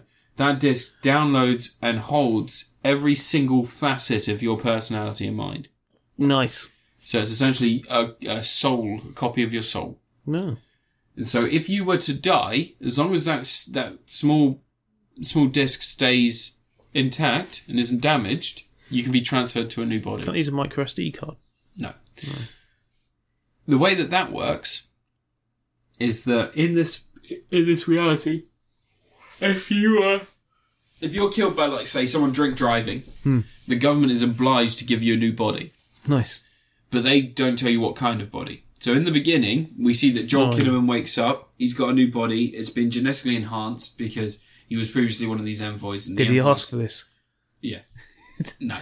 Um, Envoys, uh, we find out that um, his name was uh, Takashi, Takeshi, Takoshi, Takoshi, uh, Taco, Taki. Wait, you're saying they had an Asian, he was Asian and he got put in a Caucasian body? Yeah. This seems oddly familiar. No, no. Um, but anyway, anyway, no, sorry. Let, let's let's ignore that for now. Um, so it's not Ghost in the Shell. Don't start. Um, but the idea is that um, the reason that he, this body's been picked is revealed later on. So it is it is all for a reason. And where he's searching, it's it is in America or the remnants of America. So it's not it's not like you're expecting it to be where it's where it's just because they didn't want to have an Asian actor in the main role. In fact, the past the the scenes we're shown of the past they're the most interesting because that actor is actually fucking incredible. He's really good, and the physicality of the role. So doing all these action stunts, Joel Kinnaman is still. I don't. I don't. I wouldn't call him washboard abs. I would say like surface, like a wash a wash surface. He is just like he's one of those people with a weird body that he doesn't really Don't body shame. I'm not body shaming. I'm just saying that he doesn't really get skinny around the waist or sides. but he gets really hench. So he's like, imagine if you had a really hench Dorito. He's a rectangle. yeah, he's a rectangle. So it's like it's like a really hench Dorito, which would be like your Zac Efron with your skinny hips and stuff. He's more like a hench Pringle. That's really because there's a scene in which he's completely nude and like Sexy. he has his abs out and they're like a meter wide. Just his abs. yeah, he's like he's like one of those playing cards from from Alice in Wonderland. Uh, but that's besides the point. So yeah, so He's he as needs- wide as Kylo Ren. no, he, he he is a little bit. He's he's a big boy like Calorin. Um, so he's brought out of stasis. He was put in prison because the envoy group they were planning to make it so that you couldn't you couldn't extend your life by switching between sleeves. Sleeves are what they call bodies. So your stack, if you um, your stack would have a, a low lifespan, then it'd be hundred years. Because what they found is that when you go beyond that, you start losing your connection to humanity which is where the mystery comes in. so Joel Joel Kinnaman plays Takeshi, who was originally an eco-terrorist. He was killed and then put on ice for 250 years. When they bring him back around, his stack is loaded into Joel Kinnaman's body. Joel Kinnaman used to be a cop whose mind, for some whatever reason, was removed from that body. Yeah. So um, Takeshi decides that he's going to use the body and do the job that he's been given. So he's been hired by this very ri- rich businessman called Lawrence Bancroft he has given him a ton of money, unlimited resources essentially, to find out who killed him. Ooh. Bum bum bum. But he's there. He's alive. well, yeah, but because you can switch sleeves, if you're rich enough, you can have a constantly running digital backup, Ah. and they call it pin travel. So if that happens, then he, if you're rich enough, you can also clone your body. So every time you die, you just come back in a younger or a, or the same version of yourself. So you've got clones Sweet. existing all the time. With increasingly bigger dongs. Yeah. So in the beginning, when Joel Kinnaman wakes up, he goes through orientation, he's told all the information, and then they like say, This is what needs to happen. If you fuck up remotely, we can just end your existence. Um, and as he's leaving, he sees a family reunite with their daughter. But their daughter, who was killed in a hit and run accident, as I gave you the example of earlier, um, her daughter who was killed in a hit and run accident, they're very poor, so they can't afford a new sleeve that's like uh, a brand new top of the line. And you don't have kid sleeves unless, you know, obviously you're breeding them for that specific Mm. reason. So they put her into a middle aged woman. Nice. So there's this old, old woman who goes, Mum, Dad, where am I? And they're like, put her in a little girl. And they're like, do you have any little girls available? Do you have money for a proper sleeve? and it's just this cold sort of. And I would have liked to have seen more of that, Yeah. but instead we have to watch Detective Man do detective stuff. Uh, probably my favourite character in the series, there's an Edgar Allan Poe. He is a construct. So basically, all the hotels have an AI. Yeah. I think Michael Sheen in Passengers. So the AI can make you drinks, and he can use the defenses and things like that. Like they have guns in the ceiling and shit like that. Uh, but they can't actually. They don't have a physical body. And Poe throughout the film, uh, throughout the series, is fascinated by humans, and they have like sort of this weird Oh, is he data? kind of. Um, they have like these weird the servers and the AIs and all these people get together in like the cloud and have these weird poker matches when the business is closed, right? And so they discuss what's happening and things that they've done. And Edgar Allan Poe hears from one of the AIs that he manages a, a place where they use real humans, and he says, "What for?" And he goes, "Whatever they want."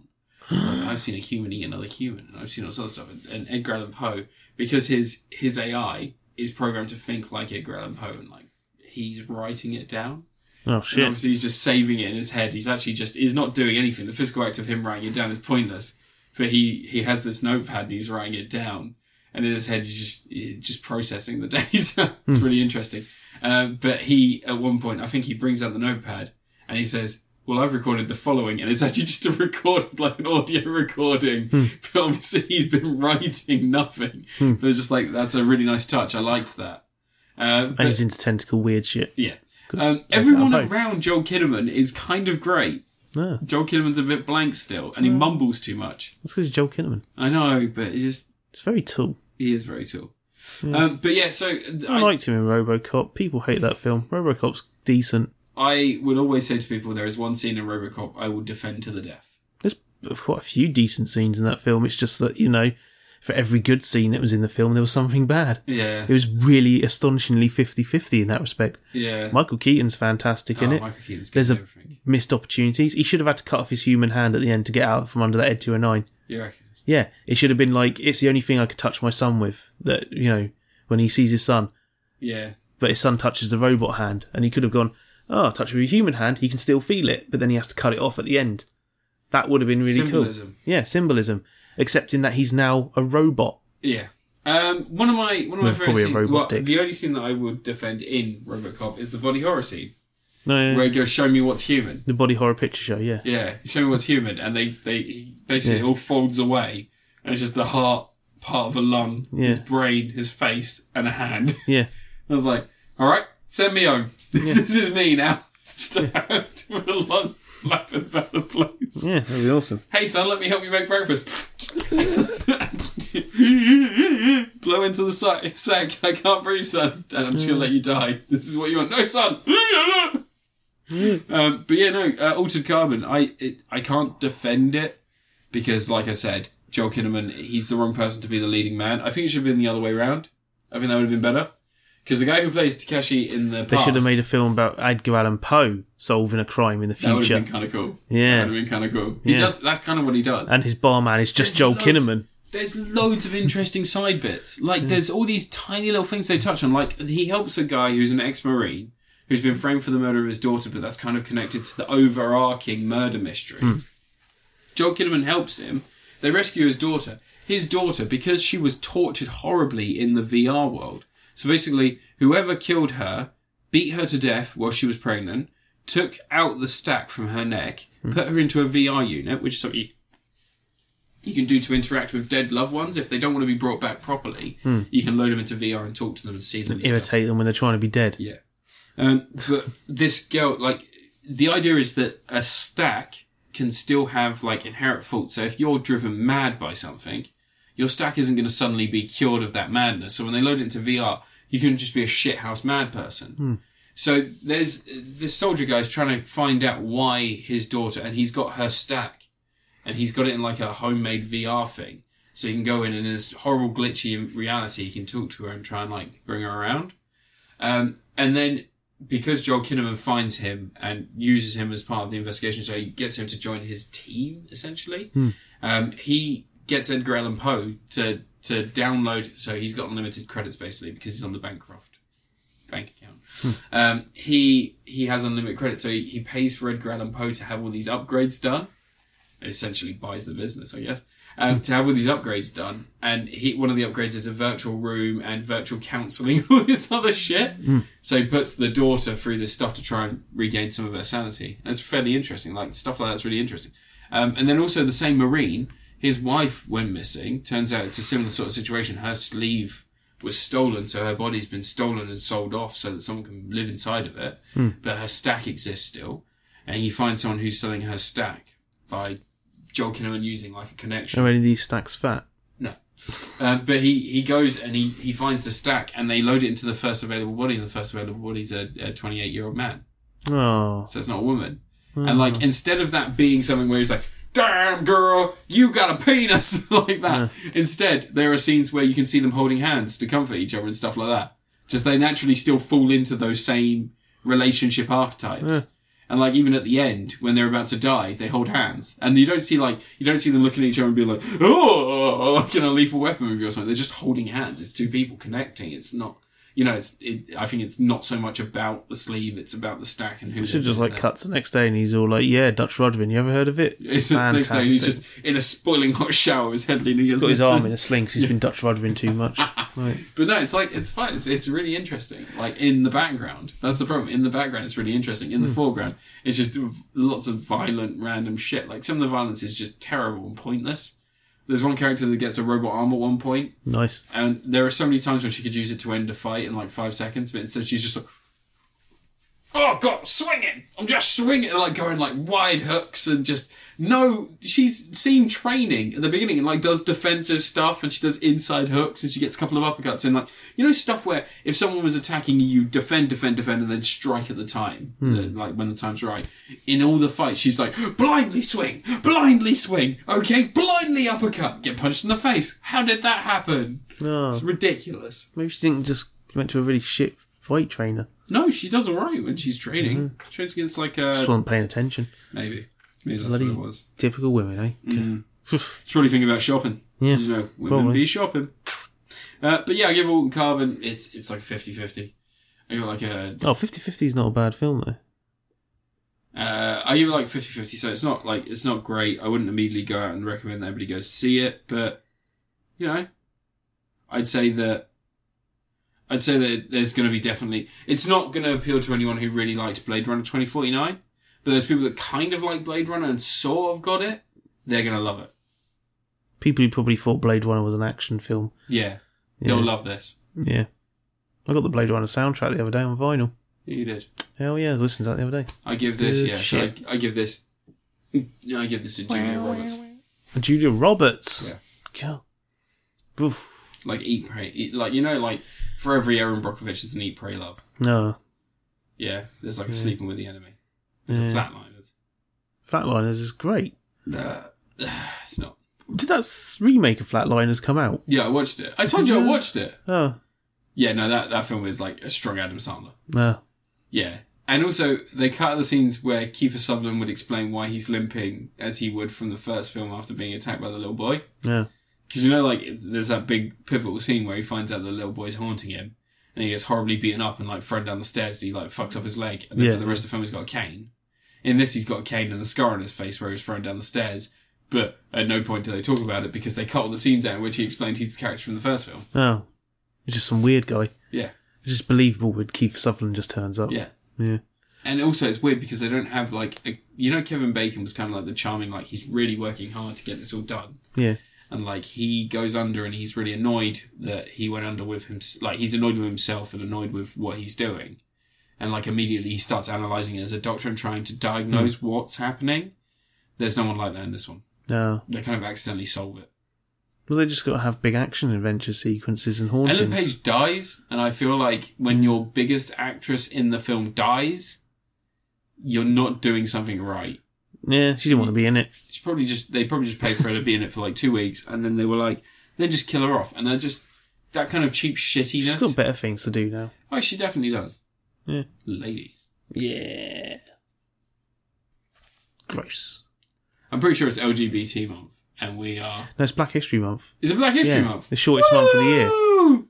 Yeah! Black Panther's going to be great, and white supremacists are cunts. Yeah, Black History Donald Month. You get- Trump is a racist You give asshole. Ah, black people that whole month to themselves, and it's the shortest month of the year. I fucking love black people. Not because they're black, but because they're people. And because they got penises. And because they got some penises Yep. too. see. Right, so my last review. I eh? fucking love a penis! My last review. Yep, Big review. yep, Are you ready? yep. Power Rangers. I finished watching Power Rangers in Space. Oh, 45 episodes, or 46, whatever it was, of Power Rangers in Space. And do you remember how I said last time Power Rangers in Turbo was a giant piece of fucking shit? you now saying that about this as well. No, Power Rangers in Space is like shockingly good. Like a like really like legitimate in the terms of 90s made for kids action adventure series. It's possibly the pinnacle of kids action adventure series. It's crazy how good it is. It's like I Power Rangers Zeo a few years ago. I was all like Power Rangers Zeo was all right. It was quite fun and all this sort of stuff. You know, it had a really cool finale where they made the Rangers giant and they fought the monsters, which was a bit different when they you know when using the swords.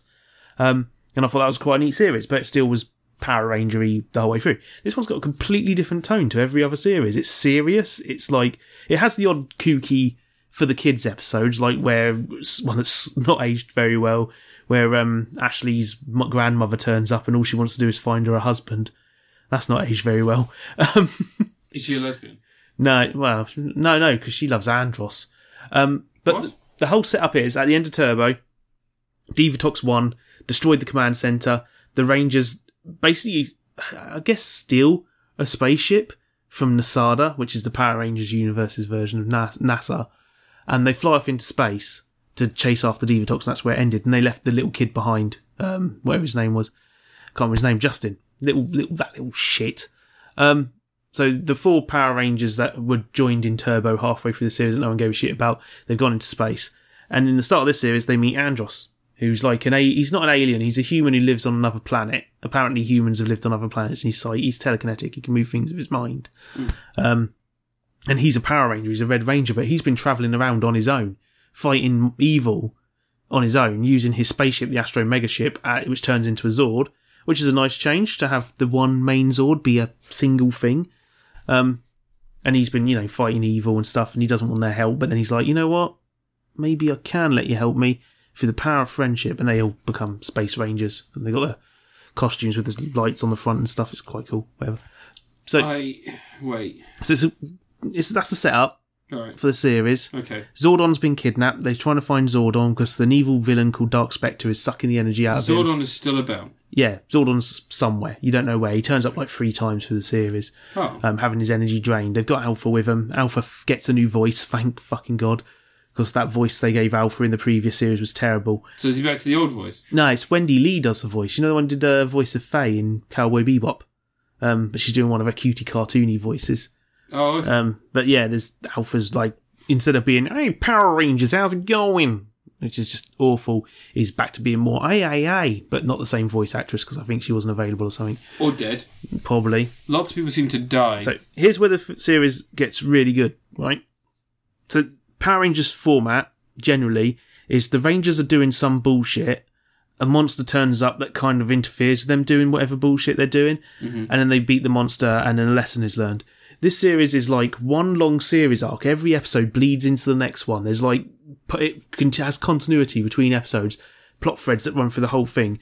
The villains are like really f- more developed and three dimensional than most adult TV shows ever manage. yeah. Um, the main villain astronomer, she's a she's you know been raised by this um, sort of he's like an AI construct t- robot type thing. He can digitize himself and go and te- you know go through computer systems and stuff like that and reform himself as a robot. Um, he's raised her her whole life and she's been raised to be evil and she's trusted by the main villain to hunt down the Power Rangers and defeat them so they can't get to Zordon Yeah. and all this sort of stuff. Um, but she carries a locket with her, and on the locket is a photo of her as a little child with her brother. And she's been told the whole time her family were killed by the Power Rangers and all this sort of stuff. Okay. Um, Were they? like- ooh, secrets. Because Power Rangers kill people. No, not they kill monsters. Monsters. Are No, fine, they kill kicked that people. guy to death on the first series. Yeah, probably. But um, there's also Andros. He's lost his sister. you don't find out that astronomers missing a brother until after this whole stuff's Oh. started happening. So you don't put the two together too quickly. Do they have sex? No, no, Oh, it's no. not- it's Although his not- best friend tries to date her when she's still evil, which is crazy. Um, That's not crazy. it's kind of cool. He- Everybody, everybody loves a fucking he bad he's supposed to be person. having a date with her, and um, but she her one of her minions summons a monster down to stop him going to the date, and he ends up late for the date, so she shoots him. the amount of times I have been That's interested happened. in a woman Yeah, this happens. and, you know, Even late because you're fighting a monster. no, been interested in a woman. I've said, girl, I loves you. And then she turns to me and she goes, I love you too, but I'm an interdimensional super evil being who is bound to destroy your planet. Yeah. And I'd be like, can I move into your spaceship so I don't die when you blow up the planet? She's like, true love knows no boundaries. She has like a little action figure of him. that she- yeah. She goes, God. true love knows no boundaries. And also, I don't have a vagina. And I'm like, deal done. Got Anyway, penis. So she's been raised by this guy. And Jesus. Andros is missing her sister. You find out later that she's missing a brother. Turns out they're twins. what? Ah, shit. So they can bang, No, they're not. but they spirit bang. No. So she gets all confused about this, and she she gets overwhelming urges to protect the Red Ranger, like someone's about to smack him with a sword, And bang. and she blasts her own monster to keep Yeah. him out of the way, and then says some excuse like "I'm going to be the one who defeats the Rangers," even though obviously she had a clear shot at the Ranger at that moment, a clit shot. clear shot. Oh, So there comes a point where she gets really conflicted. So she goes and actually helps the Rangers try to find Zordon, and they don't trust her at first. And there's a whole char- uh, story arc where she's no longer wearing her ridiculous costumes and everything, and she's accepted that she's Corone again, and th- they help him go find Zordon and all this sort of stuff. But then she gets kidnapped and. Uh, like a whole bunch of circuitry bullshit is put on her to turn her evil permanently, to basically lock away the part of her that remembers who she is. yeah. So she's like fully evil. So then there's a whole thing where the plot sort of ramps up a little bit where now the Rangers, they don't want to defeat the villain who, for the whole series, they've been like, we need to stop her. Now it's like, we need to rescue the villain from the bad guys. And then they have penetrative sex, and she remembers. No. No, that doesn't happen. There's no full penetration in this There's a series. partial penetration. No. But, um, there's nice little, like, subtext going on here because the. it doesn't sound nice. This No, sounds it's- horrible.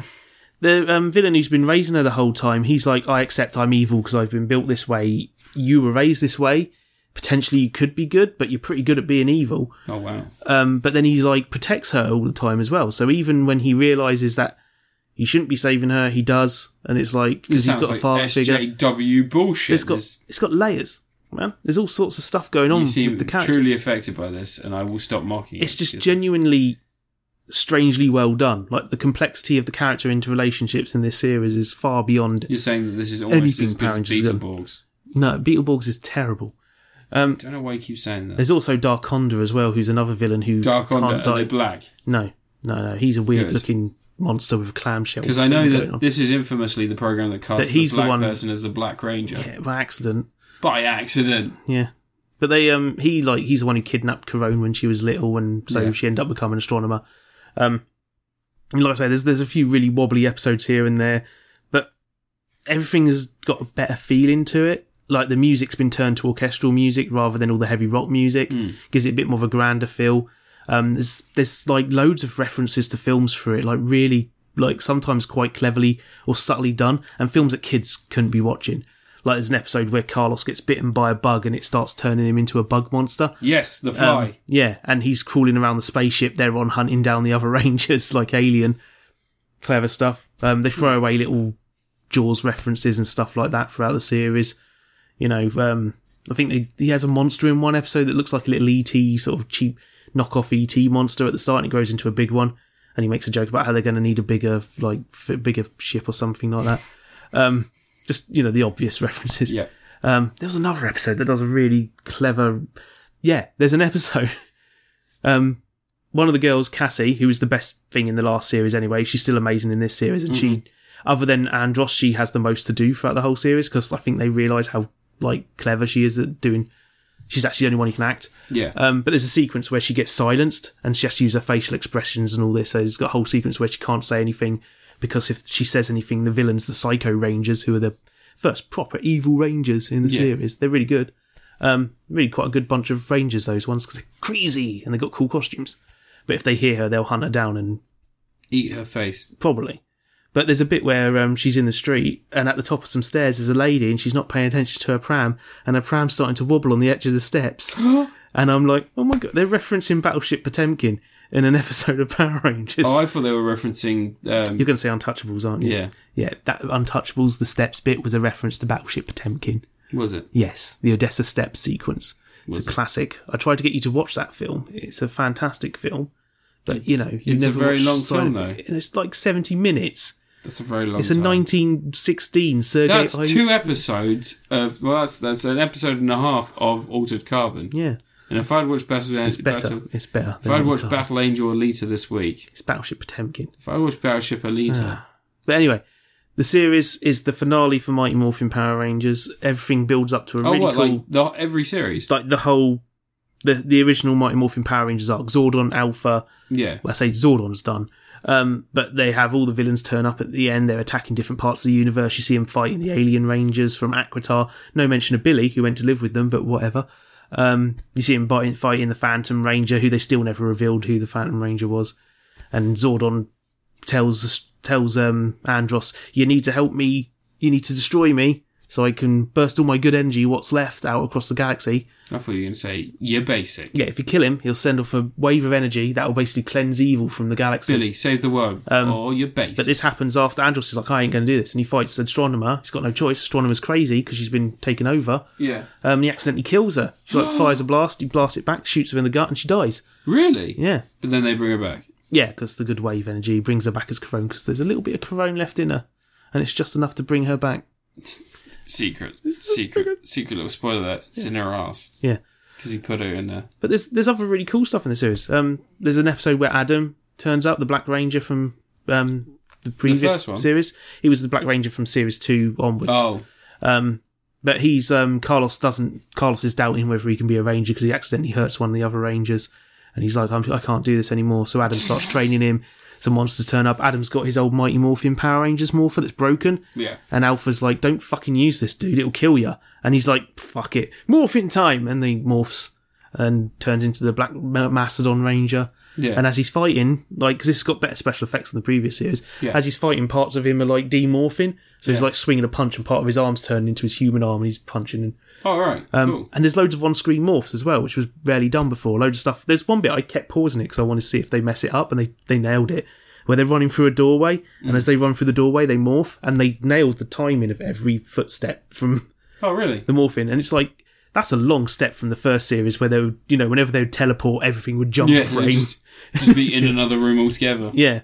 Um, but yeah, it's it's a surprisingly solid series. Um, the Teenage Mutant Mutant Ninja Turtles are in an episode. Why Yeah, not? which is still weird. Yeah, it's very early on. They get it out of the way. Um, they close off Justin's story where um, the sentient car he had turned up and helped Oh, him. yeah, yeah. Although there's there's an episode at the end of the series, another one that references film, references Christine, where a crazy car is chasing them and running them down. And that probably would have made more sense to be the episode Hmm. with the Turbo Ranger. Um, but it's quite cool to do an episode to end off Justin's bit and just have a final. He's fine. His dad's not leaving him this time.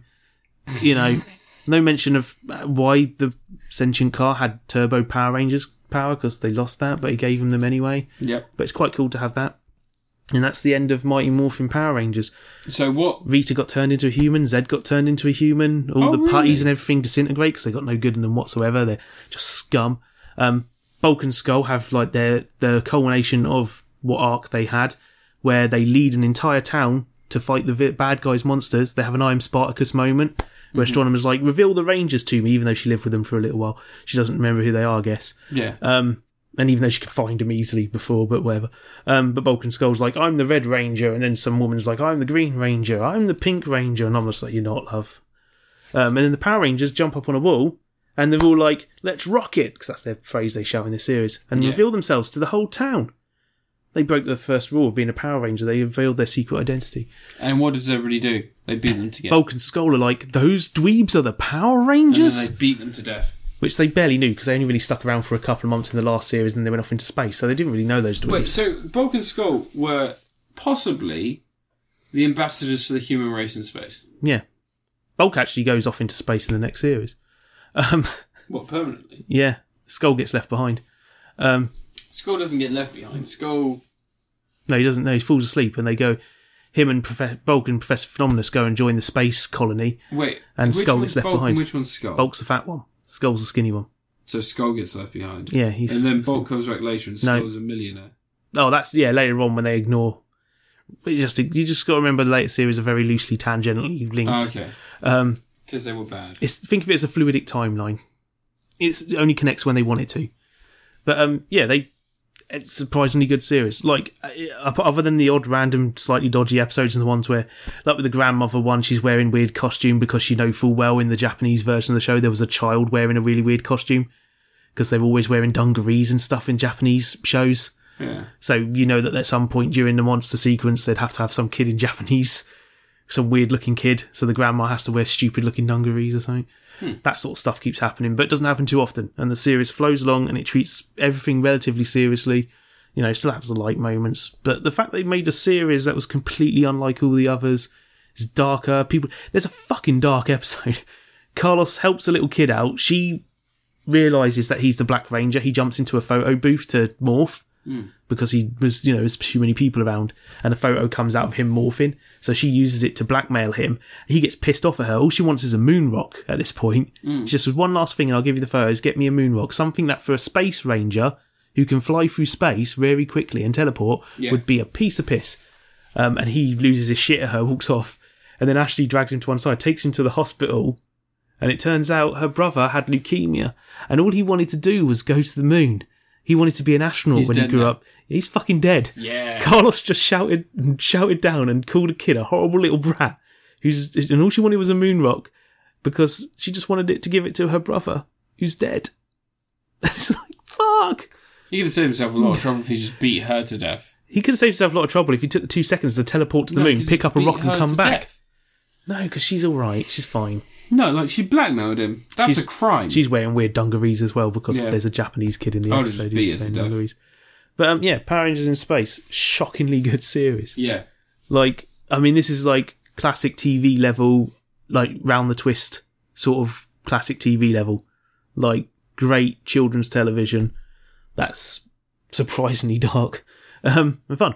And the next series is Lost Galaxy, which I've started watching five episodes on. There's no way in hell this is going to be as good as Power Rangers in Space because, um, Jesus, it's not good so far.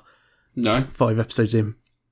I think I'm gonna. I don't think I'm gonna struggle as much as I did with Turbo, but I think it's gonna be close. It, Power Rangers in Space. That's the last you'll hear of Power Rangers for a while, Yay!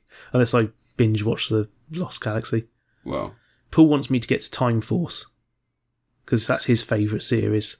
Time Force, how late into the game is that? I think it's 2001. Because if I remember rightly, they had to digitally remove a scene where a plane crashed into a building. and They had to cut an episode. Jesus. Yeah, because it happened at the wrong time. Well, that's always good. Yeah. Your last review. My last You review. haven't got a last review, have you? No, I do. Do you? What is it? So my Something last big and review- special. It is. No. So my last review is pretty spectacular. Oh.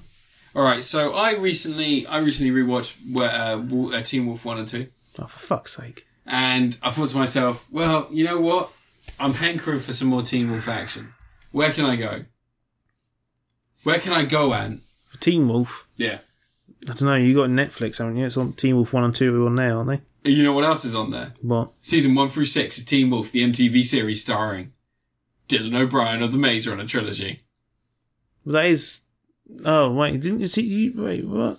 Didn't you say you watched the Teen Wolf series and now you watch the other Teen Wolf series? There's only one Teen Wolf series. No, I'm saying I watched Teen Wolf one and two, the oh, movies, Oh, the movies. Oh, and now Teen Wolf one through six of the series. oh, Now, I didn't want to watch series one through five because you're basic. No, um, because I didn't didn't really have time. It's a lot of lot of TV to watch, isn't it? also it's Teen Wolf. So I did the smart thing and I just started season season six, episode one, and went from there. Yeah. Now, from what I can surmise, there are not only werewolves in this town. There are were uh, chameleons. It sort of turns into Buffy the Vampire Yeah. Slayer, doesn't There it? are were chameleons. All right. There are were coyotes. Yeah. there are packs of different types. So the pack leader for the town is um, the main character of Teen Wolf. He killed the other alpha, Oh. and now he's the alpha. Um, Nazis are introduced this series. What? Yep. Um, and underneath the skull, there is a man who is part werewolf, part were lion, and also part ghost rider. I'll get to the ghost riders in a minute. And he is also an ex Nazi. That's right. Yeah, you see what see where my mind was at when I was watching it. Teen Wolf was like So- about a teenage boy, accepting who he is through the means of basketball. The actual fact of him turning into a werewolf was a parallel for puberty. Yeah. Um, and also his dad was a bit weird. Um, but you know, that's what that's about. It was a fun film. So in the series, they talk a lot about the first series and this last series because it is the very last series of Teen Wolf, the MTV program starring Dylan O'Brien. Um, and what they do is they talk about how Dylan O'Brien is the character of Styles. You remember Styles from the series? At six years, he can't be a teen anymore. So Styles, um, he found a dead body in the woods, Ah, and so he invited his friend to I poke can't remember him with a the stick. name of Michael J. Fox, we call him, Yeah. to come out and have a look. And in doing so, they were chased by a bee, by a big monster. Can you guess what that monster was? A zonoid from Guyver. It was a werewolf. oh, One of the werewolves. Hmm. So Dylan O'Brien didn't get didn't get scratched. But what he did do is he opened the doors to the supernatural world for his best friend, who is now a werewolf. oh Cut shit. to five seasons later, I'm assuming, because they don't really talk about the in between stuff. Um, and people going missing in town. Oh, uh, Johnny, um, John Cage, Johnny Cage from the Mortal Kombat movie. Lyndon Ashby. Those five hundred dollar sunglasses you asked. Yeah, He is Styles' dad. nice. Right, more on that later. So um, the town of whatever the name is not only being besieged by handsome Nazi vampire werewolf werelions, but also by ghost riders. Now, ghost riders are people, but they're, they're basically they're these cowboys with. Did Marvel forget to copyright that? I don't think they did. Uh, they're these cowboys without eyes. They have like Yeah. these weird sunken eyes, and they have their. Oh wait, mouths- everything's Marvel's Ghost Rider now, isn't Yeah. it? You're supposed to say Marvels at the start of it. So um, and all of the monst- all of the Ghost Riders have their mouths like you know Mr. Anderson, you know, like the scene in the Yeah. Matrix where he's like, "Rah, rah, that is like the midpoint of that, so he's got like holes he can breathe and stuff. Hmm. Oh, Jonah Hex. Yeah, uh, but like his mouth's all sealed up, so it's got Symmetrical goobers. Jonah Hex. Yeah, it's all goobers. um, so anyway, so um, these Ghost Riders, when there's like a supernatural influx in a particular area, to clean it up, they basically erase all the people and all the memories of the people there. Yeah. They do a real shit job of it because more on that later. So Ghost Riders are apparently they've been doing this for many many years, and Styles is on their list. So they take Styles, and they and they hide all the evidence that he ever existed. But Lyndon Ashby, did I get his name right? Yeah, Lyndon Ashby. So Johnny Cage. everyone everyone starts getting hints that Styles was a person because though the Ghost Riders can remove people, they've been doing this for they've been doing this for hundreds of years, and because technology as such exists, they're not always able to remove everyone through supernatural means. there's like residual energy of these people, Yeah. like things like photographs. A photograph would be taken where it's a bunch of people like sitting on a bench, and like where that person used to be, there's a there's like a just a space, and because there's just a space, there's like this weird residual energy. People look and they go. "There So was they someone just sitting there." fade from the photo, like in Back no, to they the don't fade. They Future. just completely disappear immediately. Um, one girl's got psychic powers. She's still a human, but she has super psychic powers. And she goes to Lyndon Ashby's house and she's like, wait, there used to be a room here. And he's like, there was never a room here. And she goes, there used to be a room here. And she knocks and it's hollow. And he goes, it's hollow because there's insulation in there. This is a house. That's how houses are built. She goes, no, there's something wrong. She grabs a chair and shoves it into the wall and goes all the way through. And there's a room behind there, but there's nothing in there. But then, as she's looking around, her memory starts filling in the gaps, Hmm. and she sees like all bits and pieces here. And then I was like, I don't know what you're seeing. I ain't seeing shit. You're a fucking liar. But he's got a free room. He shouldn't be No, angry. no, Uh, he's not. He's not really angry. He's like, oh, that's weird. It's on the blueprints. Um, but then she goes, can you not see the stuff? And he's like, no. And she goes, she picks up a jumper and she throws it, and then it goes in slow motion because of magic, I assume. And he catches it, and he's like, oh, I had a son. Ah, and like, and then a bunch of shit happens, and they defeat the Ghost Riders. Oh, fair enough. It's really bad. Yeah. Like, it's hard to understand garbage. I don't know how you'd make an emo-y, miserable version of Teen Wolf. So here's the thing, right? It's Teen not. Wolf's fun. you- well, sometimes the series is fun. No, But sometimes. I think, I think the series is only fun when Dylan O'Brien doesn't have an accident whilst filming Maze Runner 2. Because sixty percent of the time it he's, works every time. he's only in it for like 10% of the series. And he has like the best intro in the whole series. Like there's a scene in which he's, because he's remembered by so many people and his dad basically finds him and they sort of have this moment where he's like, I remember you, son, you can go back to the real world. And he's like, thanks, dad. He goes, dad, what are you going to do? And he goes, I'll hold off the Ghost Riders. And then suddenly there are Ghost Riders and he's like, boom, boom, boom. It does nothing. Just Firing at ghosts. Uh, Hmm. But his son comes back, and his son's intro to coming back is that he just appears behind a bloke and smacks him in the head with a baseball bat, and he's like, "Oh, hey guys," and then drops a baseball bat and runs over. And I was like, "Is it that easy to defeat a supernatural were lion werewolf Nazi?" yeah, they should have done that from the start. They like he literally just clobs him in the back of the head. Does That is anyone a in the pretty good background swing. pull their trousers down as the camera pans past? oh, But it's a not pretty true good to Teen swing. It Wolf just then. swings and smacks him in the head. It just it becomes really confusing and stupid. And like the Ghost Riders, as far as I can I can find out on the internet, 'cause I'm not willing to watch any of the other series. the Ghost Riders are like just something that's appeared, Hmm. like they've never been mentioned before. Like That's the appearance for that series. kind of the nature of it, right? But yeah, it's the last series. Uh, needless to say, they save everyone, and there's like this heartfelt like goodbye. And I'm sure it'd, it'd be emotional in some way if I knew anything about these characters beyond what I'd seen. Uh, for the most part, they're really irritating. There's a lot of these shows like that now. You Yeah. get your supernaturals and your grims. I like Supernatural. Supernatural for me is a guilty I watched pleasure. a couple of episodes of Grimm. I can't watch Grimm.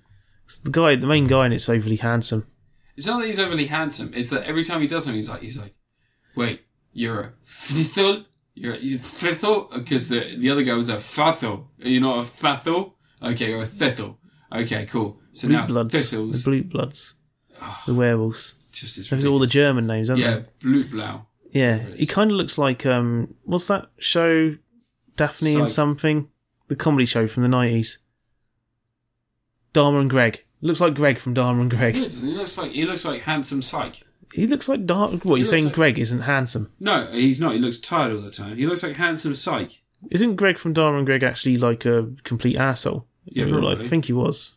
Yeah, he looks like a Not handsome. not as much as Adam Baldwin or whatever his name is. You know the one from Firefly. He's a complete asshole. Yeah, he's a sexist asshole. Yeah, piece of trash.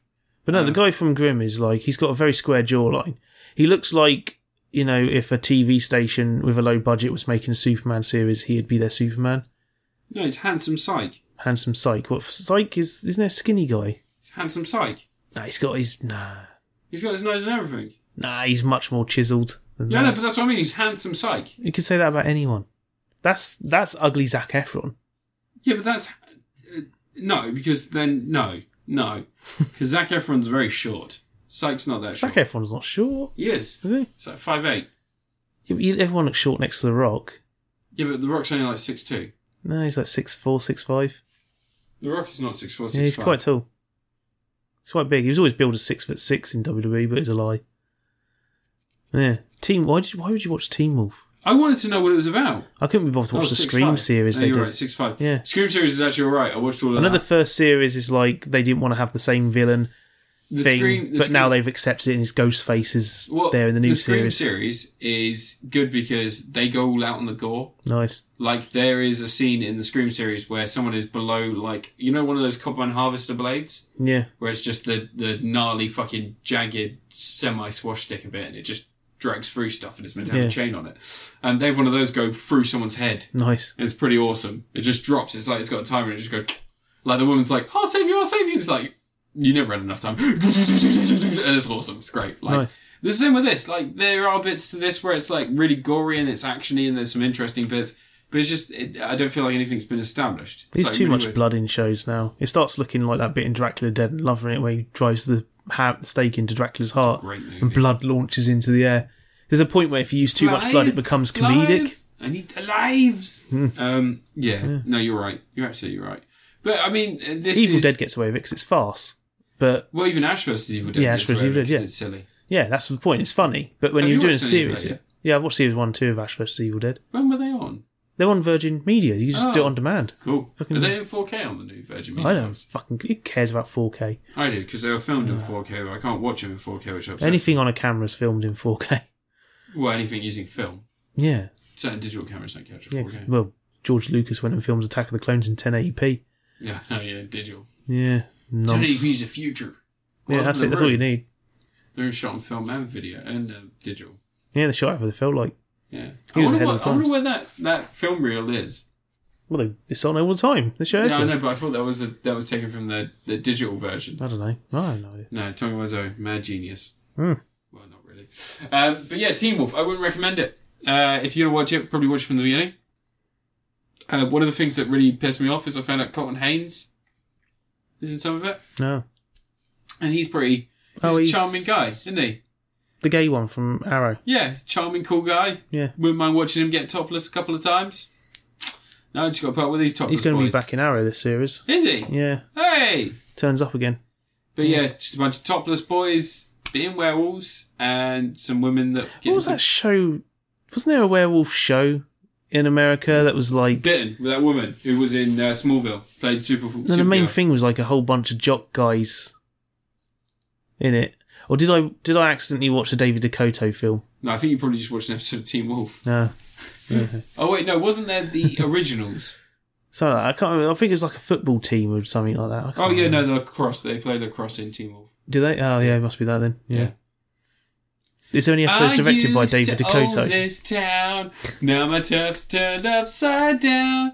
I sh- I wish I could figure. Does the theme out. tune say Team Do Wolf in it? you think it's just a phase? Did you never watch Big Wolf on Campus? No, What? no. You Werewolf- don't know what Big Wolf on Campus is? Werewolves suck. Big Wolf on Campus is the greatest werewolf show. Oh my good fucking god! This ti- this episode needs to be titled Big Wolf on No, Dylan O'Brien. you need to- Can you please call it Big Wolf on Dylan O'Brien? I don't know. I Yeah, can't you remember. can. Yeah, you can. Because this is already an hour and forty-five minutes. All of right, venting sorry, for me. sorry, sorry. I'm gonna wrap this up. So Team Wolf is not worth You already did watching. Team Wolf series one through six. I mean, I don't know as an overall product, but season six is definitely a pile of shit. Uh, Um, if I was gonna recommend any werewolf program, Big Wolf on Campus. Mad shout out to that. That was on Fox. That was right after Beetleborgs. Oh god. I fucking loved Big Wolf on Campus. I bet it holds up. We're gonna watch an episode of Big Wolf on Campus together. No. Yes, we are. We're gonna watch an we're episode of gonna Big go Wolf have a on bath. Campus tomorrow. tomorrow we can watch an episode of People from I've Campus. got to edit this tomorrow. 20 minutes of your life will be my God. will be joyously uplifted by that great program. No, Do you remember The Invisible Man? The program they had about The Invisible Man? no. Okay, so they figured out that Bigfoot existed, but because he had a gland in the back of his f- neck, like the thyroid, that made it so he could go invisible, he was never found because they were- Bigfoot could go invisible. yeah. And then they, they found that gland and they put it in a, a convict who was convicted for non-violent crimes. And he then helped a spy organization hunt bad guys. But he could only go invisible a certain amount of times before he needed an injection. So he had a tattoo. And the more times he did it, the more the tattoo lined up. And then if he got shot, it would go back down. But if he didn't, then he'd turn evil. And he started going and hunting people. Oh my god, the 90s!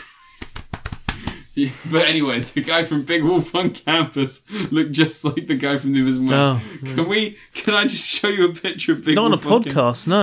I mean, it doesn't. It doesn't need to go. th- People know what Big Wolf on campus. It's the first thing that comes up when I put in Big Wolf.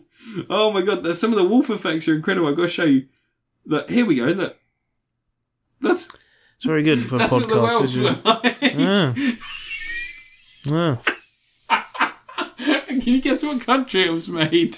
Canada? Yes, it was Canadian. Of course it was. That's incredible. I'm sure Thomas will know what it is. then. It's so good. It's oh my god! Wait, wait, wait! How many episodes were? there? what? There were seven seasons. Oh my god. I've only seen four. Oh god, you got some Netflix in to do or something. Catching up. Oh wait, no wait, they're only three. Oh. Oh, no. Sixty-five episodes. But you watched four seasons of it. No, look, they spread season three over two thousand one and two thousand two. Oh god. So I just saw the two. Oh, that was sad. Well, they had an episode that was. So they used to do episodes that were based on Can you films. end the So, podcast? can you guess what being Tommy Dawkins is about? No, I don't know. It's a rip on John Malkovich, being John Malkovich. Can you guess what Save the Last Trance is about? S- Save the Last Trance. Uh, Very Pale Rider. Play It Again, Samurai. Dance Without Wolves. That's as close to a laugh as I figured. that to you. Jesus. I think that's as close to a laugh as Big Wolf on campus ever got. How about uh, what's blood got to do with it? you, you laughed at that one. Can you end the episode, the podcast? Because I got to edit this. Switch me, baby, one more time. I need to just hit stop. No, don't, don't. On this episode. Okay, all right, Number sorry, three, sorry, sorry. This two- has been Matt and uh, and his aunt. And say goodbye. Bye. All right, and this has been Crit Apocalypse. Uh, if you need us, you can find Ant at LV54 Space Monkey on Twitter. You can find him on Mellow Gra- Gaming. He is the most popular Mellow Gaming channel on YouTube Yeah, for the time being. for the time being. Until some 14 year old starts a channel with a name and becomes a millionaire or something. And then you sue him. Probably stealing my frigging logo at the same and then time. you sue him, and then what happens is we then get sued because we were I challenged talking him to a about boxing match. no. We then, yeah, then just let me fight him for you. Well, I could do it. Friggin' Well, yeah, but he like might be one of those hench little fucking steroided up fourteen year olds. And you know how much I love kicking the shit out of kids. Hmm. Anyway, we're gonna get sued by the guy who created Big Wolf on campus. He's probably waiting for someone to create a podcast. Oh dear. Please, can we call this episode gonna Big Wolf start on your- Dylan O'Brien? You're going to start your Big Wolf and Campus themed podcast series. Yes. Oh my god, that's a great idea. Just be you talking to the microphone about fan theories about Big Wolf and Campus, Recapping. sounding dangerously like Alex Jones. And this is when the lizard people entered the TV program. Hmm. I've only got one and a bit years of content. If I do it weekly, I'll have to spread them out. There's more you can think about. Oh, Big Wolf on Campus. One second, let me just read you one more title. No. Let me just read you one more title. One sec, I'm going to go to season two because I feel like that's going to be where the good ones are. Apocalypse soon. Right, can we end, end this now. Wasting everyone's time. 101 damnations. People need to go and listen to Welcome to Night Vale or whatever it is. Yeah, that's what people like. Please tweet you. One of the episodes is called Blame It on Haim and it's got Corey Haim in it. Oh god. Corey Haim in 2000 was starring in a fucking Canadian At least it wasn't Corey Corey Feldman. I mean, the You done? Manchurian Werewolf. Are you done? You done? Rob hyphen zombie. Right. Three, Oh, two. Ah. Fear and loathing in One. Pleasantville. Okay, I'm done. Ah.